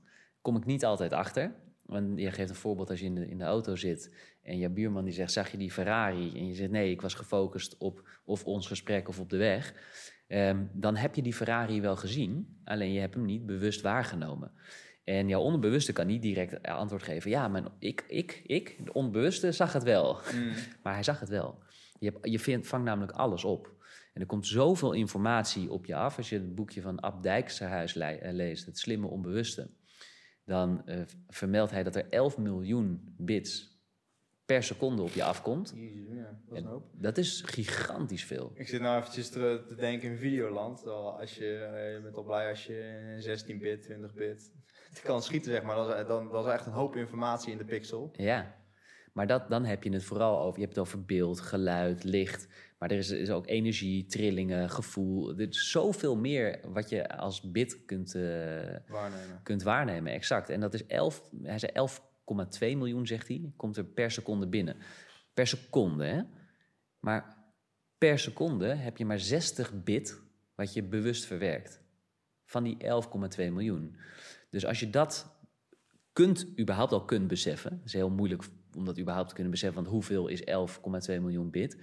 Maar het Nou is ja, ik- zoveel. Ik denk als je een keertje plantmedicijn doet, dan, dan, Ja. dan kom je misschien al op de helft. Ja, nou ja, zeker. Dat is een ge- gekke huis natuurlijk. Alleen het interessante is dat je met hypnose alles wat je opvangt aan informatie terug kunt vinden. Mm. Want het, het, het, het komt binnen en als het eenmaal binnen is, dan is het er. Mhm. Het is niet pff, opeens weer weg. Nee, het komt binnen. Het wordt alsof een soort van oneindige harde schijf jouw hoofd is, Het wordt opgeslagen. Alleen we hebben daar een, een verdeling in tussen het bewuste en het onbewuste brein. En korte termijn en lange termijn? Korte termijn, lange termijn inderdaad. Korte termijn als, dat, als de meeste mensen die, die heel veel stress ervaren, hè, waar ook de burn-outs vandaan komen, Ja. is omdat vaak dat korte termijn geheugen, dus die, kleine harde schijf, die zit zo vol dat ze, hè, dus net als dat, stel dat ik de- dit glas maar blijf vullen, gegeven moment is hij vol. Maar dat doen we eigenlijk met ons hoofd ook. Stel dat dit glas mijn hoofd is en ik vul hem met informatie, op een gegeven moment is hij vol. Als ik blijf doorschenken, dan stroomt het over. En dat is wat de meeste mensen doen. Die blijven maar informatie tot zich nemen en die blijven maar zoveel prikkels ervaren. In plaats van dat ze vergeten eventjes dat glas, dat hoofd te legen... door bijvoorbeeld meditatie, ademhaling, even tot rust... nou, wat het over de wellness net, slapen, goed eten. Het is een combinatie van heel veel verschillende dingen. Dan, is er, dan kun je oneindig blijven doorvullen als je maar een goede balans hebt. Weer even legen, vullen, weer even legen, vullen. Dat doen we ook letterlijk met drinken. Maar ehm, wanneer je dat, dat niet blijft legen, dan wordt het natuurlijk een, eh, een grote eh, overstroming. Ehm, dus dat is heel belangrijk, een, een hele simpele truc. Want eh, vaak vragen mensen aan mij, wat kun je dan doen als je hoofd zo vol zit? Nou, wat belangrijk is, wat de meeste mensen hebben, is zo'n to-do-list in hun hoofd. Ik moet dit nog doen, ik moet dat nog doen, oh ja, ik moet dat nog doen. Ik moet... En het gevolg daarvan is, is dat je niet in het moment kunt zijn. Mhm. En dat is als je mij vraagt wat een van de grootste, belangrijkste ontdekkingen van de afgelopen jaren voor mij is geweest. En ook die verantwoordelijk zijn voor bepaalde successen die ik heb geboekt, is in het hier en het nu zijn. Want als ik hier ben, dan kan ik ook ergens anders tegelijk zijn, namelijk in mijn hoofd. Dus ik stel altijd de vraag als ik een workshop geef bijvoorbeeld, ik zeg wie is hier? Dan steekt iedereen zijn hand op. Dan zeg ik maar nu nog een keer, maar wie is hier echt? En dan zie je dan die blik en wat bedoelt hij nou eigenlijk precies? Sommigen snappen hem, sommigen niet, meesten niet. Dan zeg ik, kijk, wie, wie is hier echt? En daarmee bedoel ik, ben je nog op dit moment in je hoofd, in gedachten, bij die dingen die je moet doen, de boodschappen die er nog gedaan moeten worden. Of misschien had je even een oneenigheid met je partner vanochtend die nog niet lekker zit en die neem je mee. Of je hebt nog een ruzie, of je hebt nog een proefwerk wat er aankomt, of je moet, whatever. Maar er zit zoveel vaak in het hoofd. Als we dat meenemen, dan is het resultaat dat we hier niet aanwezig zijn. En het resultaat daarvan is, is dat je niet je volledige potentie kunt benutten. En sinds ik dat ben gaan ontdekken, dat als ik hier ben, dan wil ik ook hier zijn. Ik wil niet bezig zijn met wat ik vandaag nog moet doen. Sterker nog, ik, ik vergeet de tijd. Ik vind het heerlijk om in het moment te zijn, omdat ik, daar, dat, dat regel ik dan ook zo in, dat, dat het, daar, redelijk rek in zit, zodat ik dat kun, kan doen. Omdat ik weet dat daar de mooiste gesprekken uitkomen, het fijnste gevoel vandaan komt. eh, en uiteindelijk ook eh, elk doel eigenlijk behaald kan worden. Mm. Dus dan zeg schrijf gewoon die hele to-do-list op als je druk in je hoofd bent. Daar start het mee. En een goede eh, app daarvoor is BrainTos. Misschien ken je hem, misschien niet. Eh, gratis te downloaden of, of misschien over drie, nee, dus drie, vier euro of zo. Maar zeker de moeite waard.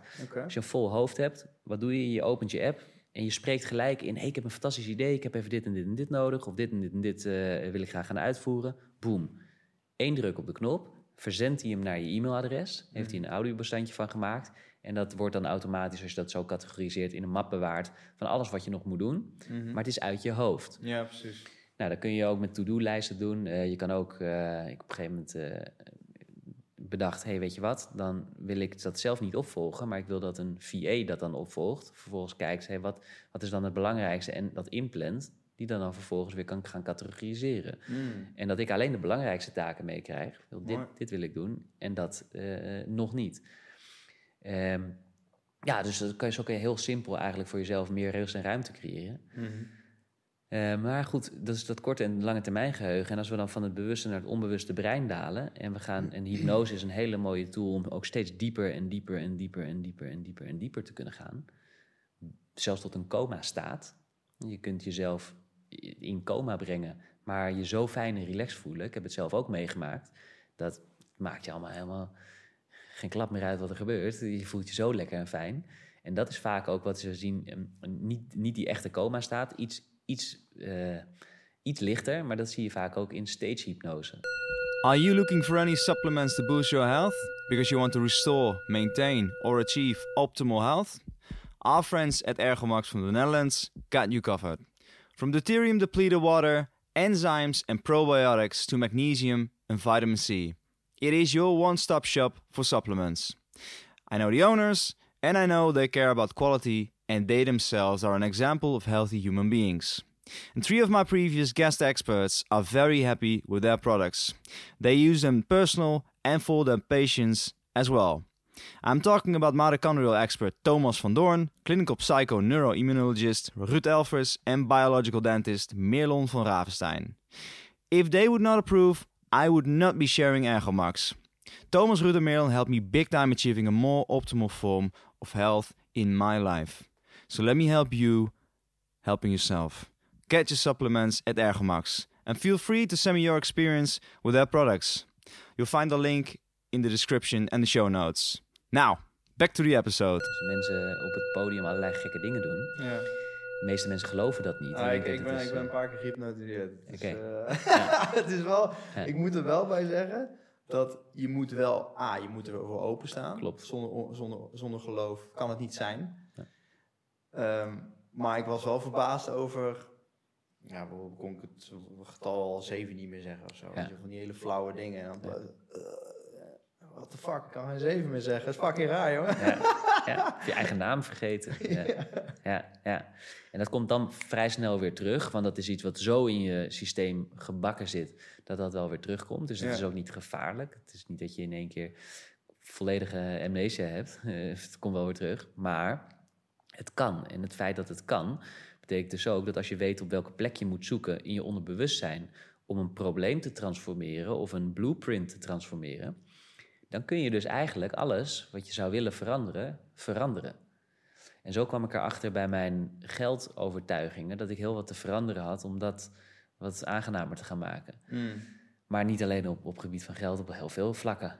En, eh, en uiteindelijk ben ik eh, vanuit de identiteit, want als je de vraag stelt aan iemand, wat is jouw identiteit, wie ben je? Dus dan antwoorden de meeste mensen, ja, wie ben ik? Eh, eh, ik ben Jaap, eh, ik, ben, ik ben een coach, ik ben, en dan komen al die titels tevoorschijn, al die verschillende petten. Ik ben een broer, ik ben een, straks ben ik een vader en nu ben ik een, een partner. Ik ben, nou goed. En dan komen er allerlei titels. Alleen dat heeft elke titel, elk verhaal wat je bijdraagt, eh, ja, dat heeft een, een interne projectie en een externe projectie. Zeker. Nou, dat, dat merk ik heel erg als je Ja. vraagt aan iemand van, weet je, stel je jezelf voor. Nu tijdens die ijsbadworkshops die ik geef, dan eh, in het begin dan, eh, maken we, even- doen we een rondje. Stel jezelf even voor, deel je intentie voor vandaag. En dan is het vaak van, ja, ik ben, nou, ik ben, ik veel, ik ben Bert en ik ben politieagent. Ja, en ik ben, ik hoop vandaag dat ik, dat ik het niet koud krijg. ja. ja, Ik ben politieagent. ja, Ja, je bent natuurlijk zoveel meer dan alleen die politieagent. precies. Ja. Maar dit is gevaarlijk, hè? Want wat, dit heb ik ook heel lang gedaan.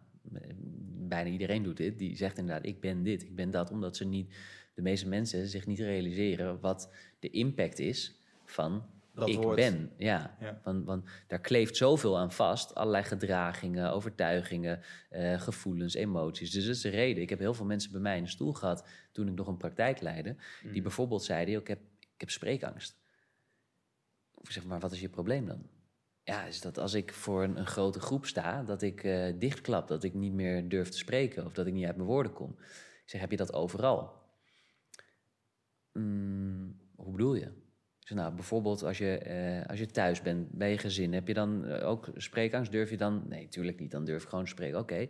En, eh, en op je werk, als je bijvoorbeeld een teamvergadering hebt, nee, dan durf ik dat ook nog wel. Ik zeg, oh, dat is interessant. Dus je hebt helemaal geen angst, sowieso. Je doet iets. Je hebt het niet, maar je doet iets. En als je dat ontdekt, dan kan je een proces veranderen. In plaats van dat je iets hebt wat helemaal niet te veranderen valt.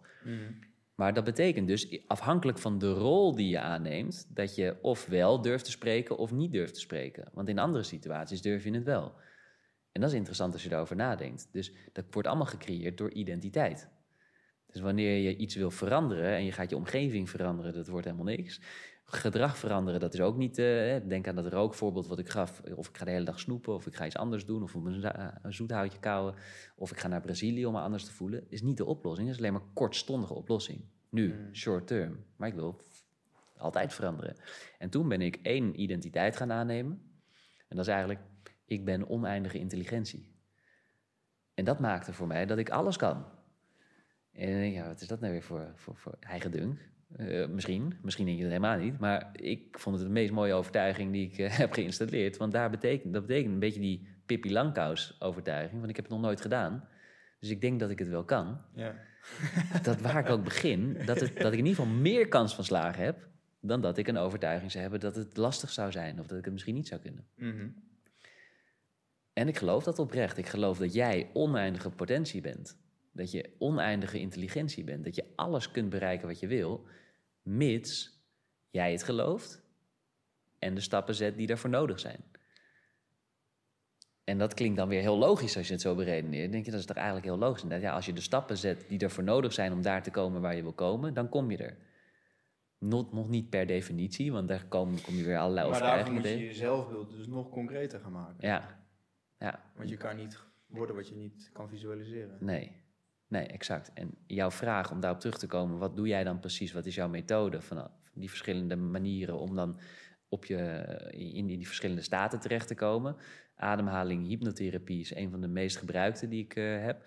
Eh, en wat we dan doen, als, we, als ik die identiteit heb opgespoord van iemand, dan gaan we dat, want ik zei het is consistente aandacht die je daaraan moet geven, dan, dan breng ik dat in kaart en dan maak ik, zeker voor mijn één op één klanten waar ik mee werk, dan breng ik alle doelen in kaart, identiteit is duidelijk en dan maak ik daar een hypnotische audio van, die ze elke dag luisteren. Dus die wordt helemaal geprogrammeerd, jouw, jouw nieuwe identiteit hoor je elke dag, waar je naartoe gaat, waar je, waar je toe in staat bent, wat je doet, waar je heen wil.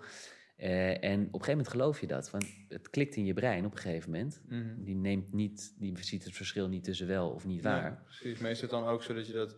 eh, ik, ik weet dat als je droomt zit je ook op theta. Ja. Net voor het slapen gaan. Ja. En het ontwakenen. Ja, Of het ontwaken. Ja. Dus is het dan ook de bedoeling dat je dit juist tijdens de nacht aan, eh, zeker. aan, aanzet? Ja, ja, je kan hem zo vaak luisteren als je wil, maar zeker voor slapen. Ja, dan sta je helemaal open. Ja. Ja. Gaaf. Ja. Nou, ik denk dat dat wel een concrete is. Maar dat kunnen mensen dus doen. eh, dat is bij, eh, eh, niet bij de Mindset Academy. Of is dat ook een van de producten die je die je, geeft bij de Mindset Academy? Ja, ik heb daar, ja, ik, in het jaarprogramma hebben we ook een hele module over identiteit. En daarbij zit er ook een, een programmering, ook een, een audio waarin je dat helpt. Dat is minder persoonlijk natuurlijk dan dat ik dat één op één voor iemand doe. Dat doe ik echt voor de, de één op één klanten vanuit maximale invloed vooral. Eh, maar ik wilde dat aspect wel terugbrengen in de Mindset Academy. Ondanks dat het een, een programma is mm, online waar heel veel mensen het mee te maken hebben. We hebben ook trouwens elke maand een live coaching. Dus je kunt je persoonlijke vragen stellen. We hebben ook elke maand een live meditatie. Juist om die aspecten allemaal ook echt mee te gaan maken. Lekker tot rust te komen, groepsenergie te ervaren. Hmm. Eh, heb je vragen over de modules of de, de, de audiobestanden die erin zitten, kun je ze allemaal stellen.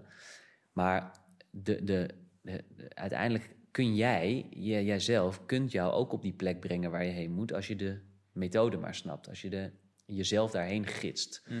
En daarvoor moet je eerst wat obstakels omzeilen en belemmerende overtuigingen omzeilen. Als je die getackeld hebt, dan is de weg vrij. En dan kun je dat zelf gaan invullen. En daarom is die audio ook zo ingesteld op dat het eigenlijk universeel is, voor iedereen eh, interpreteerbaar is. Hmm. Oké, gaaf. Ja. En hoe zit eh, eh, het kopje gezondheid dan ver, ver, verweven in, in die academy? Want ik kan me voorstellen dat, hè, als we weer even terug gaan naar Brazilië. Brazilië heb je, heb je een andere stand van de zon, andere hoek van inval, waardoor je veel meer vitamine D kan aanmaken. Hier in de winter kunnen we dat op dit ogenblik niet. En de biologische klok speelt een enorme rol in hormoonafgifte en daarmee dus ook op je gemoedstoestand. Ja. En ook op je eerste, je tweede en je derde brein.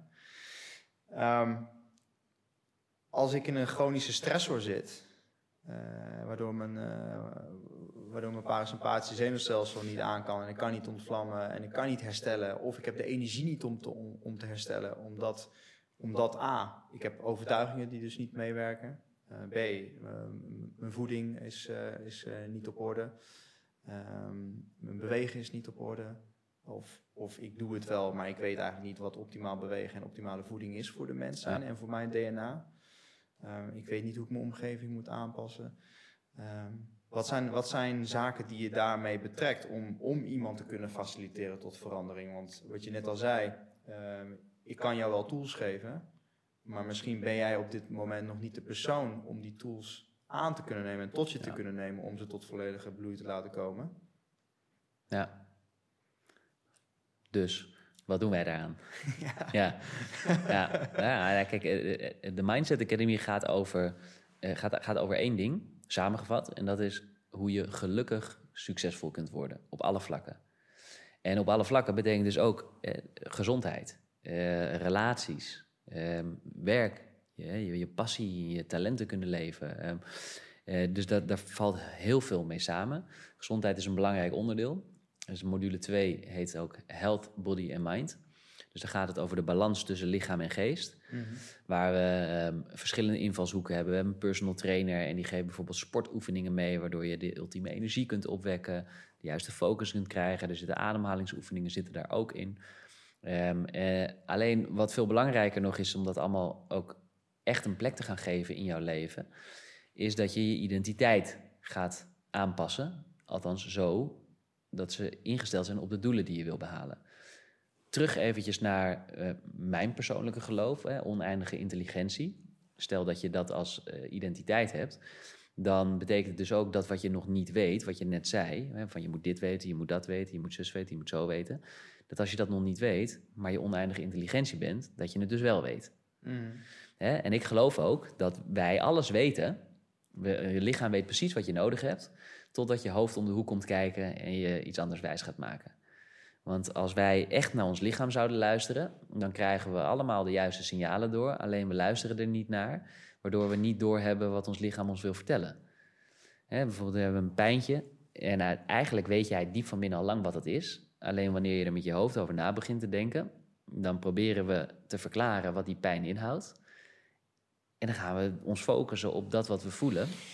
Ja en nee. Eh, en ook denk ik dat ik hiermee weer moet, moet teruggaan naar hetgeen... eh, je, ah, je- stel, jij bent oneindige intelligentie. Eh, dan komt er een moment, hopelijk, dat de pijn zodanig en zo groot wordt... dat je je moet ontvouwen Mhm. en meer verlicht moet raken. En dus meer moet weten en mag weten. Maar als jij, en nu kijk ik, kijk ik jou even aan, want ik, je hebt een personal trainer. En ik, uit mijn ervaring, ik weet niet hoe, dat- hoe dat is voor jou, maar eh, ik ken eh, bijna geen personal trainers die de evolutie van de mens respecteren in het bewegen. Mhm. En dat daarom bijvoorbeeld een van de meest voorkomende dingen, een anterior pelvic shift, ik moet even zo doen. Dus dit even heel overdreven. Mhm. Waarin de heupen eh, dus heel ver naar voren is geschoten. Mensen roteren niet meer netjes. En hoe komt dat? Omdat we vooral aan het benchen, aan het squatten en deadliften zijn. Maar we zijn geen kangoeroes. Mhm. Want vroeger, als we moesten overleven, moesten we rennen of vechten. En daarvoor hebben we met name onze reet, reet nodig. Ja. En daarom zie je ook, ook in de professionele, eh, of in de, eh, in de wereld van, van de voetballerij, dat bijvoorbeeld een gescheurde meniscus heel normaal is. Terwijl dat hoort eigenlijk helemaal niet normaal te zijn. Ja. Want we moeten vanuit evolutie goed kunnen rennen en vechten. En 3D en rotatiebewegingen maken, die horen daarbij. Mhm. Als je dus eh, training volgt die dat niet respecteert en faciliteert, dan ja, je brein is absoluut, eh, is in mijn optiek sterker, je mind. Omdat als op mind ermee eh, besluit van ja, het is niet meer de dag om te leven, dan kan jouw mind je lichaam ertoe zetten om een pistool te pakken en jezelf door je kop heen te jagen, Ja. te knallen. Maar andersom natuurlijk, je, je bewegen heeft ook invloed op je mind. Zeker. Dus als ik suboptimaal beweeg, en mijn evolutie en mijn DNA en mijn omgeving niet respecteer, dan kan ik nooit de ultieme mind creëren. Dat is denk ik de stelling. Ja, ik denk dat eh, eh, als ik goed begrijp wat je zegt hier, want je zegt ja en nee, hè, op wat ik net zei, is dat ehm, eh, je hebt het over gewoontes. Hè, dat wanneer jouw lichaam een bepaalde gewoonte aanleert, en bijvoorbeeld om verkeerd te staan, Mm. dat vanuit die positie het weer heel moeilijk is om alle juiste signalen van je lichaam op te, op te vangen. Bedoel je dat? Ja, dus kijk, eh, wij leren van bijvoorbeeld fysiotherapeuten en trainers wat dan dat optimale bewegen is in hun optiek. Ja. Wat zij hebben gezien, wat zij hebben geleerd. Alleen het punt is, en dat is dan mijn verhaal, wat ik in mijn leven tot nog toe heb meegemaakt en wat ik heb gezien. En ik heb ook vrienden die fysio zijn, die eh, niet weten hoe ze een probleem moeten oplossen. Ja, En dat komt omdat ze niet weten hoe het systeem in het systeem in het systeem werkt. En eh, om in mijn optiek de reguliere eh fysio-industrie eh, eigenlijk de bal verstand heeft van hoe de mens nou daadwerkelijk zou in optima forma beweegt. En dat ook personal trainers dat allemaal meenemen. En daarom zie je, is het heel normaal dat mensen die trainen blessures oplopen. Maar dat zou niet normaal moeten zijn in de natuur. Want als ik de heet geblesseerd ben, heb ik minder kans op overleving. Dus kan ik minder tot expressie komen. En eh, om dan weer even terug te koppelen naar ja en nee, is dat dus nee, ik kan het niet visu- visualiseren. En ik heb trainers en mensen die ook in hun beste intentie natuurlijk mij eh, eh, leren wat zij weten. ja, Maar dus wat ik zeg is, en dat durf ik ook wel te beweren, dat jouw personal trainer en de trainers die, ik denk 99% van in Nederland, niet weten hoe de mensen optimaal moeten bewegen en hoe ze dat moeten faciliteren en trainen. Je zou eens met hem moeten praten. Maar eh, ik, ben, ik ben het voor zeker eh, 99% met je eens, inderdaad. De ene procent is dat ik toevallig iemand heb die daar heel veel van weet. Dus Mm. die we juist niet gaan naar te veel gewicht en verkeerde bewegingen. En hij eigenlijk tot op heden elke beweging die ik heb gedaan en die niet goed voelde, weer kon herleiden en kon uitleggen. En dat was fantastisch. Maar ik ben het da- zodanig met je eens en ook wa- wat je zegt over ja en nee, dat het klopt helemaal wat je zegt. Tenzij we terug zouden gaan naar de essentie. Want in essentie, en dat is wat ik bedoelde met dat wij ons lichaam zouden moeten kunnen begrijpen. In essentie zouden we moeten kunnen begrijpen wat ons lichaam ons vertelt. Klopt. Maar dan is dus de vraag Ja. weer, we leven nu in een niet-natuurlijke leefomgeving. Exact. Dus we zijn zo Dus ver verwijderd daarvan. Nou, exact. Ja, kijk, eh, wanneer je oneindige intelligentie en potentie zou zijn, dan zou dat kunnen. Althans, dan kom je daar in ieder geval veel dichterbij. Eh, als je dat helemaal niet gelooft of daar helemaal niet mee bezig bent, dan wordt het heel erg lastig natuurlijk. Maar het heeft ook te maken met het feit dat je lichaam eh, en ons brein continu gewoontes aanleert. Het wil zo snel mogelijk een gewoonte aanleren. Dus of jij nou wel of geen goede beweging maakt, als jij jezelf wijs maakt dat het een goede beweging is, dan blijf je dat gewoon doen. Mm. En dan kan dat tot hele nare gevolgen leiden. Waarop je denkt, ja, maar dat is toch helemaal niet wat mijn lichaam wilde vertellen. Dat klopt, want dan heeft je brein het overgenomen. Mm. Je andere brein. Dus het, het klopt wat je zegt. En in de tijd waar we nu leven, is dat voor bijna iedereen, we zeggen voor bijna niemand mogelijk, om inderdaad volledig naar je lichaam te luisteren. Voor mij ook niet. Ik ben er heel veel mee bezig, maar ik weet ook nog lang niet wanneer, altijd wanneer mijn lichaam me wat wil vertellen. Mm. Maar door er steeds meer mee bezig te zijn en jezelf en steeds meer ehm, naar binnen te keren, kan je er in ieder geval meer achter gaan komen. Eh, en, en weet ik in ieder geval, ondanks dat ik niet altijd kan registreren wat ik nou precies voel, begin ik steeds meer te ontdekken of het wel klopt of niet. En ik denk dat dat al een interessante ontdekking is. Zeker, ja, absoluut. Wel of niet doorgaan, wel of niet dat pad inlopen. Het is allemaal eh, je gevoel bijvoorbeeld. Eh, er komt iemand de ruimte binnen. Voel je je goed of voel je je niet goed bij diegene? Waar komt dat dan vandaan? Dus ook het ontwikkelen van die eh, sensoren. Mm. Het is er allemaal. Het is ook energie natuurlijk. Kan je dat voelen of niet? We kunnen het allemaal voelen. Alleen heel veel zijn daar ook van verwijderd. Het heeft ook weer met mechanismes te maken die we ons hebben aangeleerd of niet.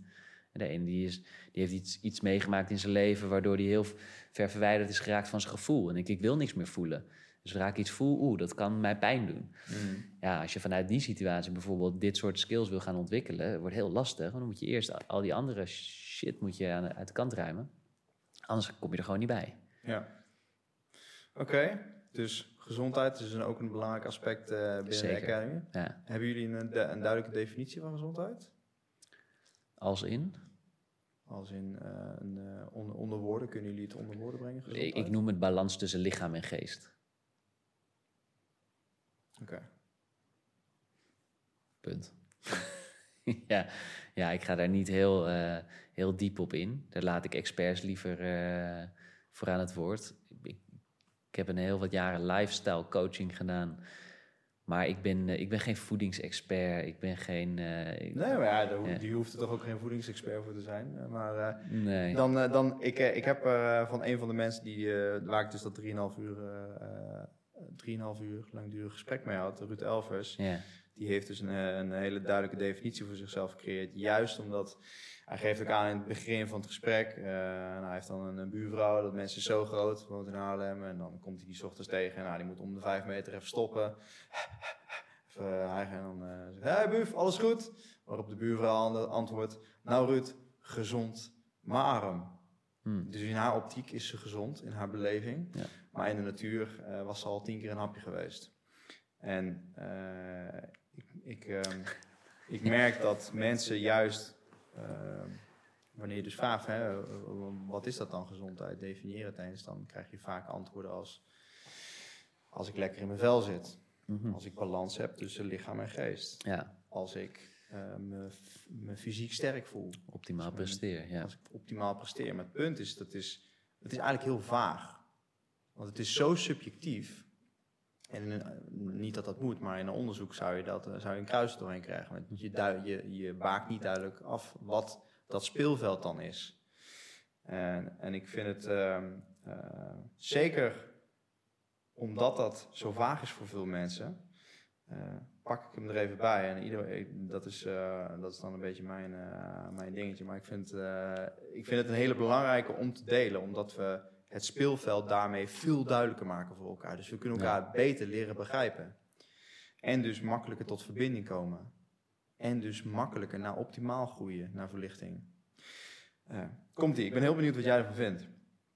Gezondheid is een toestand van hoog energetisch zijn, die wortelt in elektromagnetisme, waarvan het vermogen tot aanpassing het resultaat is met zelfhandhaving en zelfheling als de expressievormen daarvan. Ja, hij gaat heel diep. Ik heb hem toevallig vanochtend gehoord. Ik heb eventjes wat video's bekeken eh, die je gemaakt hebt. En daar zag ik deze in, in komen. Hij verwoordde inderdaad eh, gezondheid als energie. eh, elektromagnetisme. En eh, ben ik het ook mee eens, energie. Ik vind het hele mooie. Het zijn niet mijn woorden. Nee, het is, heel erg, het is echt, echt tot op het punt, zeg maar, gedefinieerd. ja, Dus ja. Het is heel specifiek. ja. Ik, ik heb er zelf al moeite mee om te begrijpen wat hij zegt. Maar ik begrijp wat hij zegt, de- Ja. denk ik. Vanuit Ja. mijn optiek. Eh, Het is echt in Jip en Janneke taal. Ik maak Ja. zoveel energie aan dat ik me in ieder geval kan weren. Dat ik me altijd kan aanpassen aan de situatie. En daardoor altijd, of het nou heet of koud is, ik heb genoeg energie en de, de capaciteit om daartussen te navigeren en altijd weer naar het middenpunt te komen. ja. En, ehm, Ja, wat, wat ik een mooi vind, eh, als, je, gezondheid, als je dan toch een definitie van gezondheid wil hebben, is eh, in zo'n staat verkeren dat je in staat bent om de prestaties lichamelijk en eh, mentaal te kunnen leveren om jouw doelen te kunnen bereiken. Die heb ik net even bedacht. ja, lekker.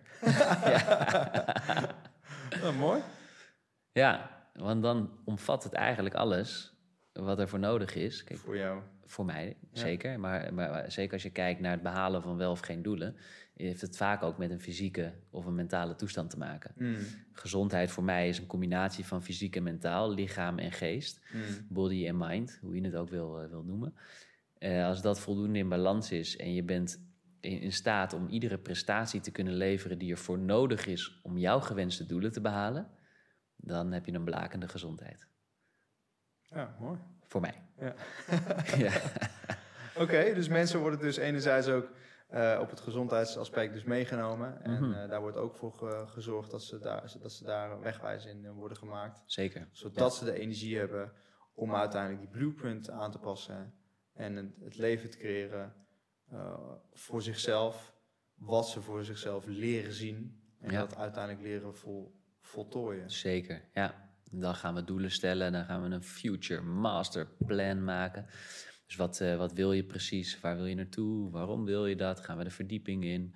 Eh, je krijgt, we gaan het hebben over spirituele wetten van succes, wetten van geld. Waarom, hoe kan je het veel makkelijker voor jezelf maken? Mm. Eh, die vrijheid waar heel veel mensen naar op zoek zijn. Wat is dat dan precies? Wat betekent het voor jou en hoe kun je het vinden?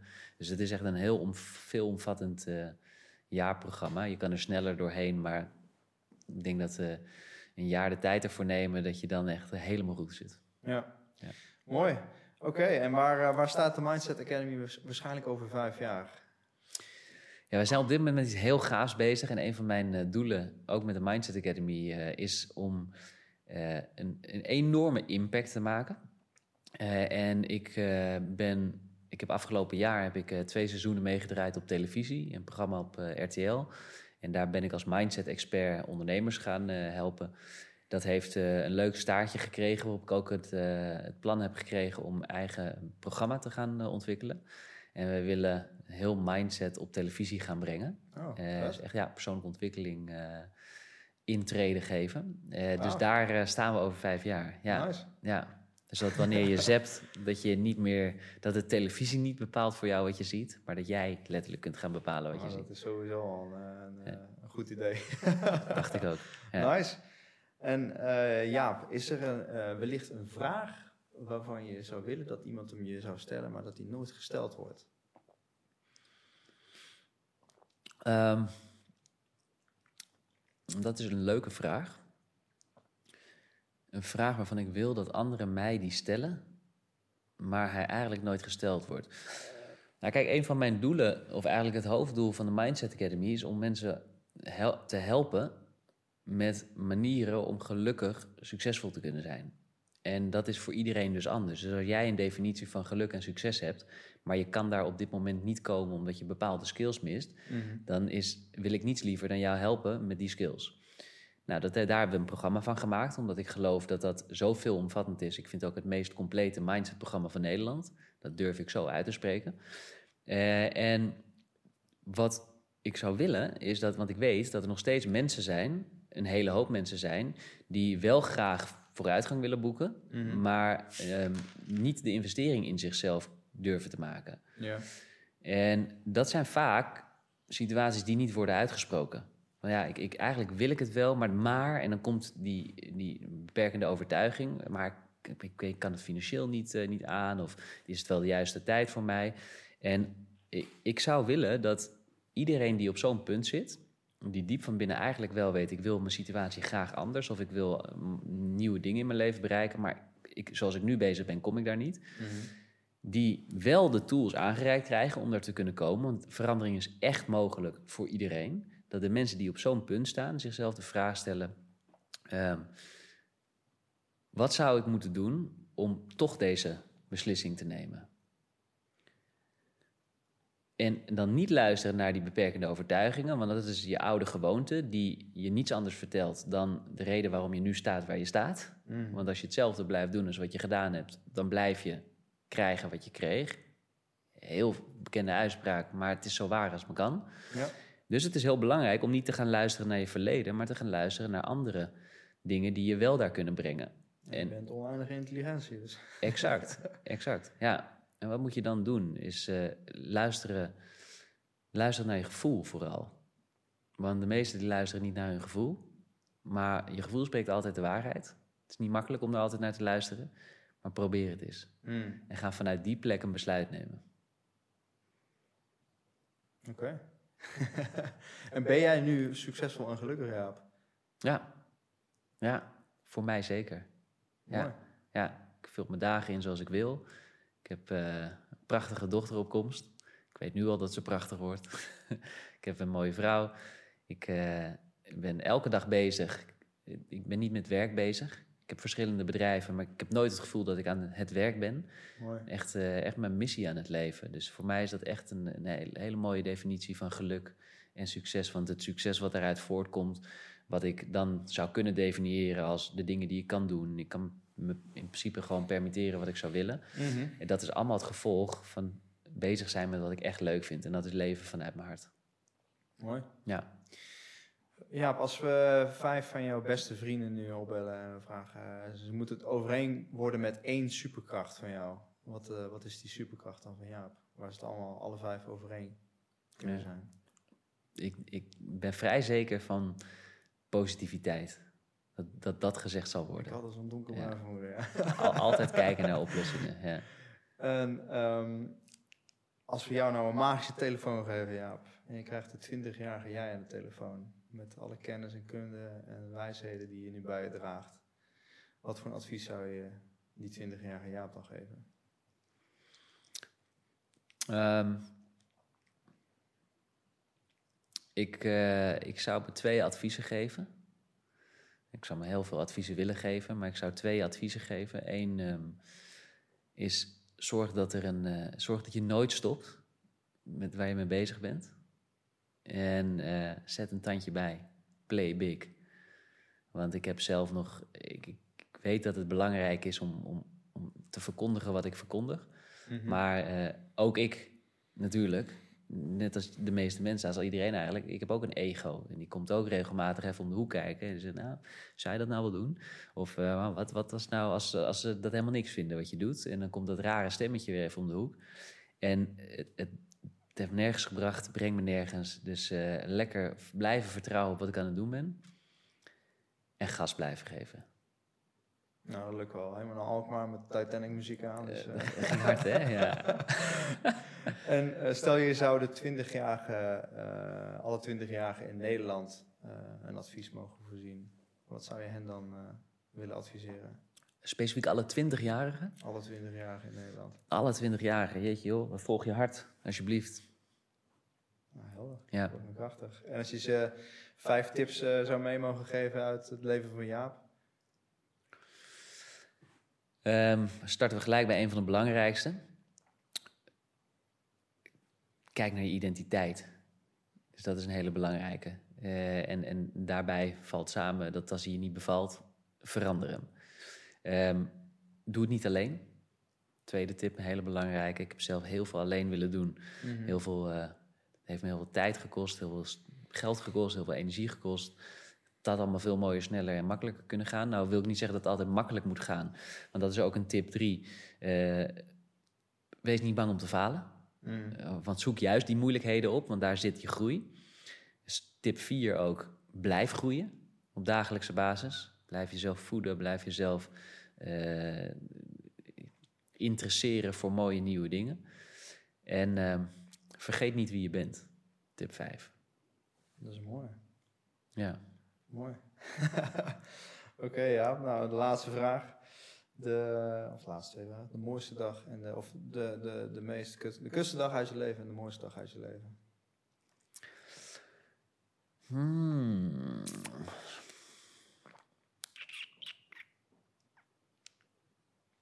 Ja.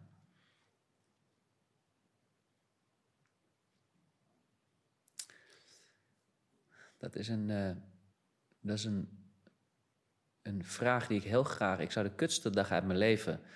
eh, Wat er nu bij mij gebeurt, ik, ik ga nu heel snel een rijtje af van allemaal dierbaren die ik ben verloren. En ik denk al heel snel, dat is een van de kutste dagen uit mijn leven. Maar als ik dan terugga naar het gevoel wat ik daarbij heb gehad. En terugga naar het gevoel wat ik heb gehad op de dag die ik net heb besproken in ons gesprek. Dat ik echt één zwarte dag gehad heb waar ik aan de grond zat en mezelf de vraag stelde: als morgen het licht uitgaat, vind ik dat dan erg? Nee, laat het maar gebeuren. Ik zie geen uitweg meer. Dat was voor mij echt de, de kutste dag uit mijn leven. Dat was eh, zo heftig. Ik ben er zo van geschrokken dat ik die gedachte kon hebben. Eh, dat is echt wel de kutste dag uit mijn leven. En En- tegelijkertijd de mooiste. En tegelijkertijd, achteraf gezien, tegelijkertijd de mooiste. Ja, dus ik zou hem als één antwoord kunnen houden. Ja. Eh, weet je, ik hou hem op één antwoord. Ik vind het mooi. Want ik, heb, ik zou kunnen zeggen mijn trouwdag en mijn dochter. En dat is allemaal waar. Ja. Eh, eh, die Ik wou net zeggen, ik dacht ook wel, je vrouw luistert misschien ook mee straks. Schat, deze is voor jou. nee, maar dat zijn, dat zijn oprecht de allermooiste dagen. Alleen dat is, dat is een combinatie van. Weet je, dat is, dat, het wordt alleen nog maar mooier. Ja. Dat is ook mijn missie natuurlijk. Ja. Ja. Nou, ik denk dat je, een, eh, dat je een heel mooi voorbeeld bent van, eh, van het leven leren ondergaan. En de lessen uit het leven leren nemen. en meenemen. Voor jezelf leren integreren en, eh, en die lessen weer mogen delen met andere mensen. Dus Ja. ik denk dat, dat ik samen met heel veel mensen in ieder geval dankbaar ben voor, voor hetgeen wat je doet. En ik zou zeggen, ja, doe vooral wat je doet en ga er lekker mee door. Ik, eh, ik ben eh, zelf ook eh, veel meer getriggerd nou om, eh, om, eh, om, eens, eh, om eens aan de slag te gaan eh, en, eh, en Jaap op de werkvloer te leren ervaren. Hm. Dus, Leuk. ehm, die zet ik, eh, die zet ik eh, in mijn to-do-lijst of op mijn app of zo. eh, ik spreek hem nu. Ga naar mijn mail. Brain toss. Brain toss. Ja. Eh, dus ja, in ieder geval ja, hartstikke, bedankt, eh, hartstikke bedankt voor je komst, eh, Jaap. En eh, heel gaaf dat je, ja, dat, je, dat je je gevoel opengesteld hebt voor mij. En dat ik, eh, dat ik je heb mogen leren kennen. En, eh, en dat we deze dag vandaag mogen ervaren. Graag gedaan. Ik, ja. eh, ik zit nog steeds fucking vol met energie, dus eh, ik ga straks weer verder vlammen. Maar, Lekker. ehm, ja, in ieder geval, eh, hoe kunnen mensen jou vinden? Eh, momenteel grootste focus op mak- of, eh, de Mindset Academy. Dus dat is www.themindsetacademy.nl. Eh Instagram ben ik ook actief, deel ik veel. Dat is eh, Jaap laagstreepje Hulsman met dubbel N. Voor al je spa-acties. Voor al mijn winacties, spaaracties, nou, noem het maar op. Ja, helder. Ja.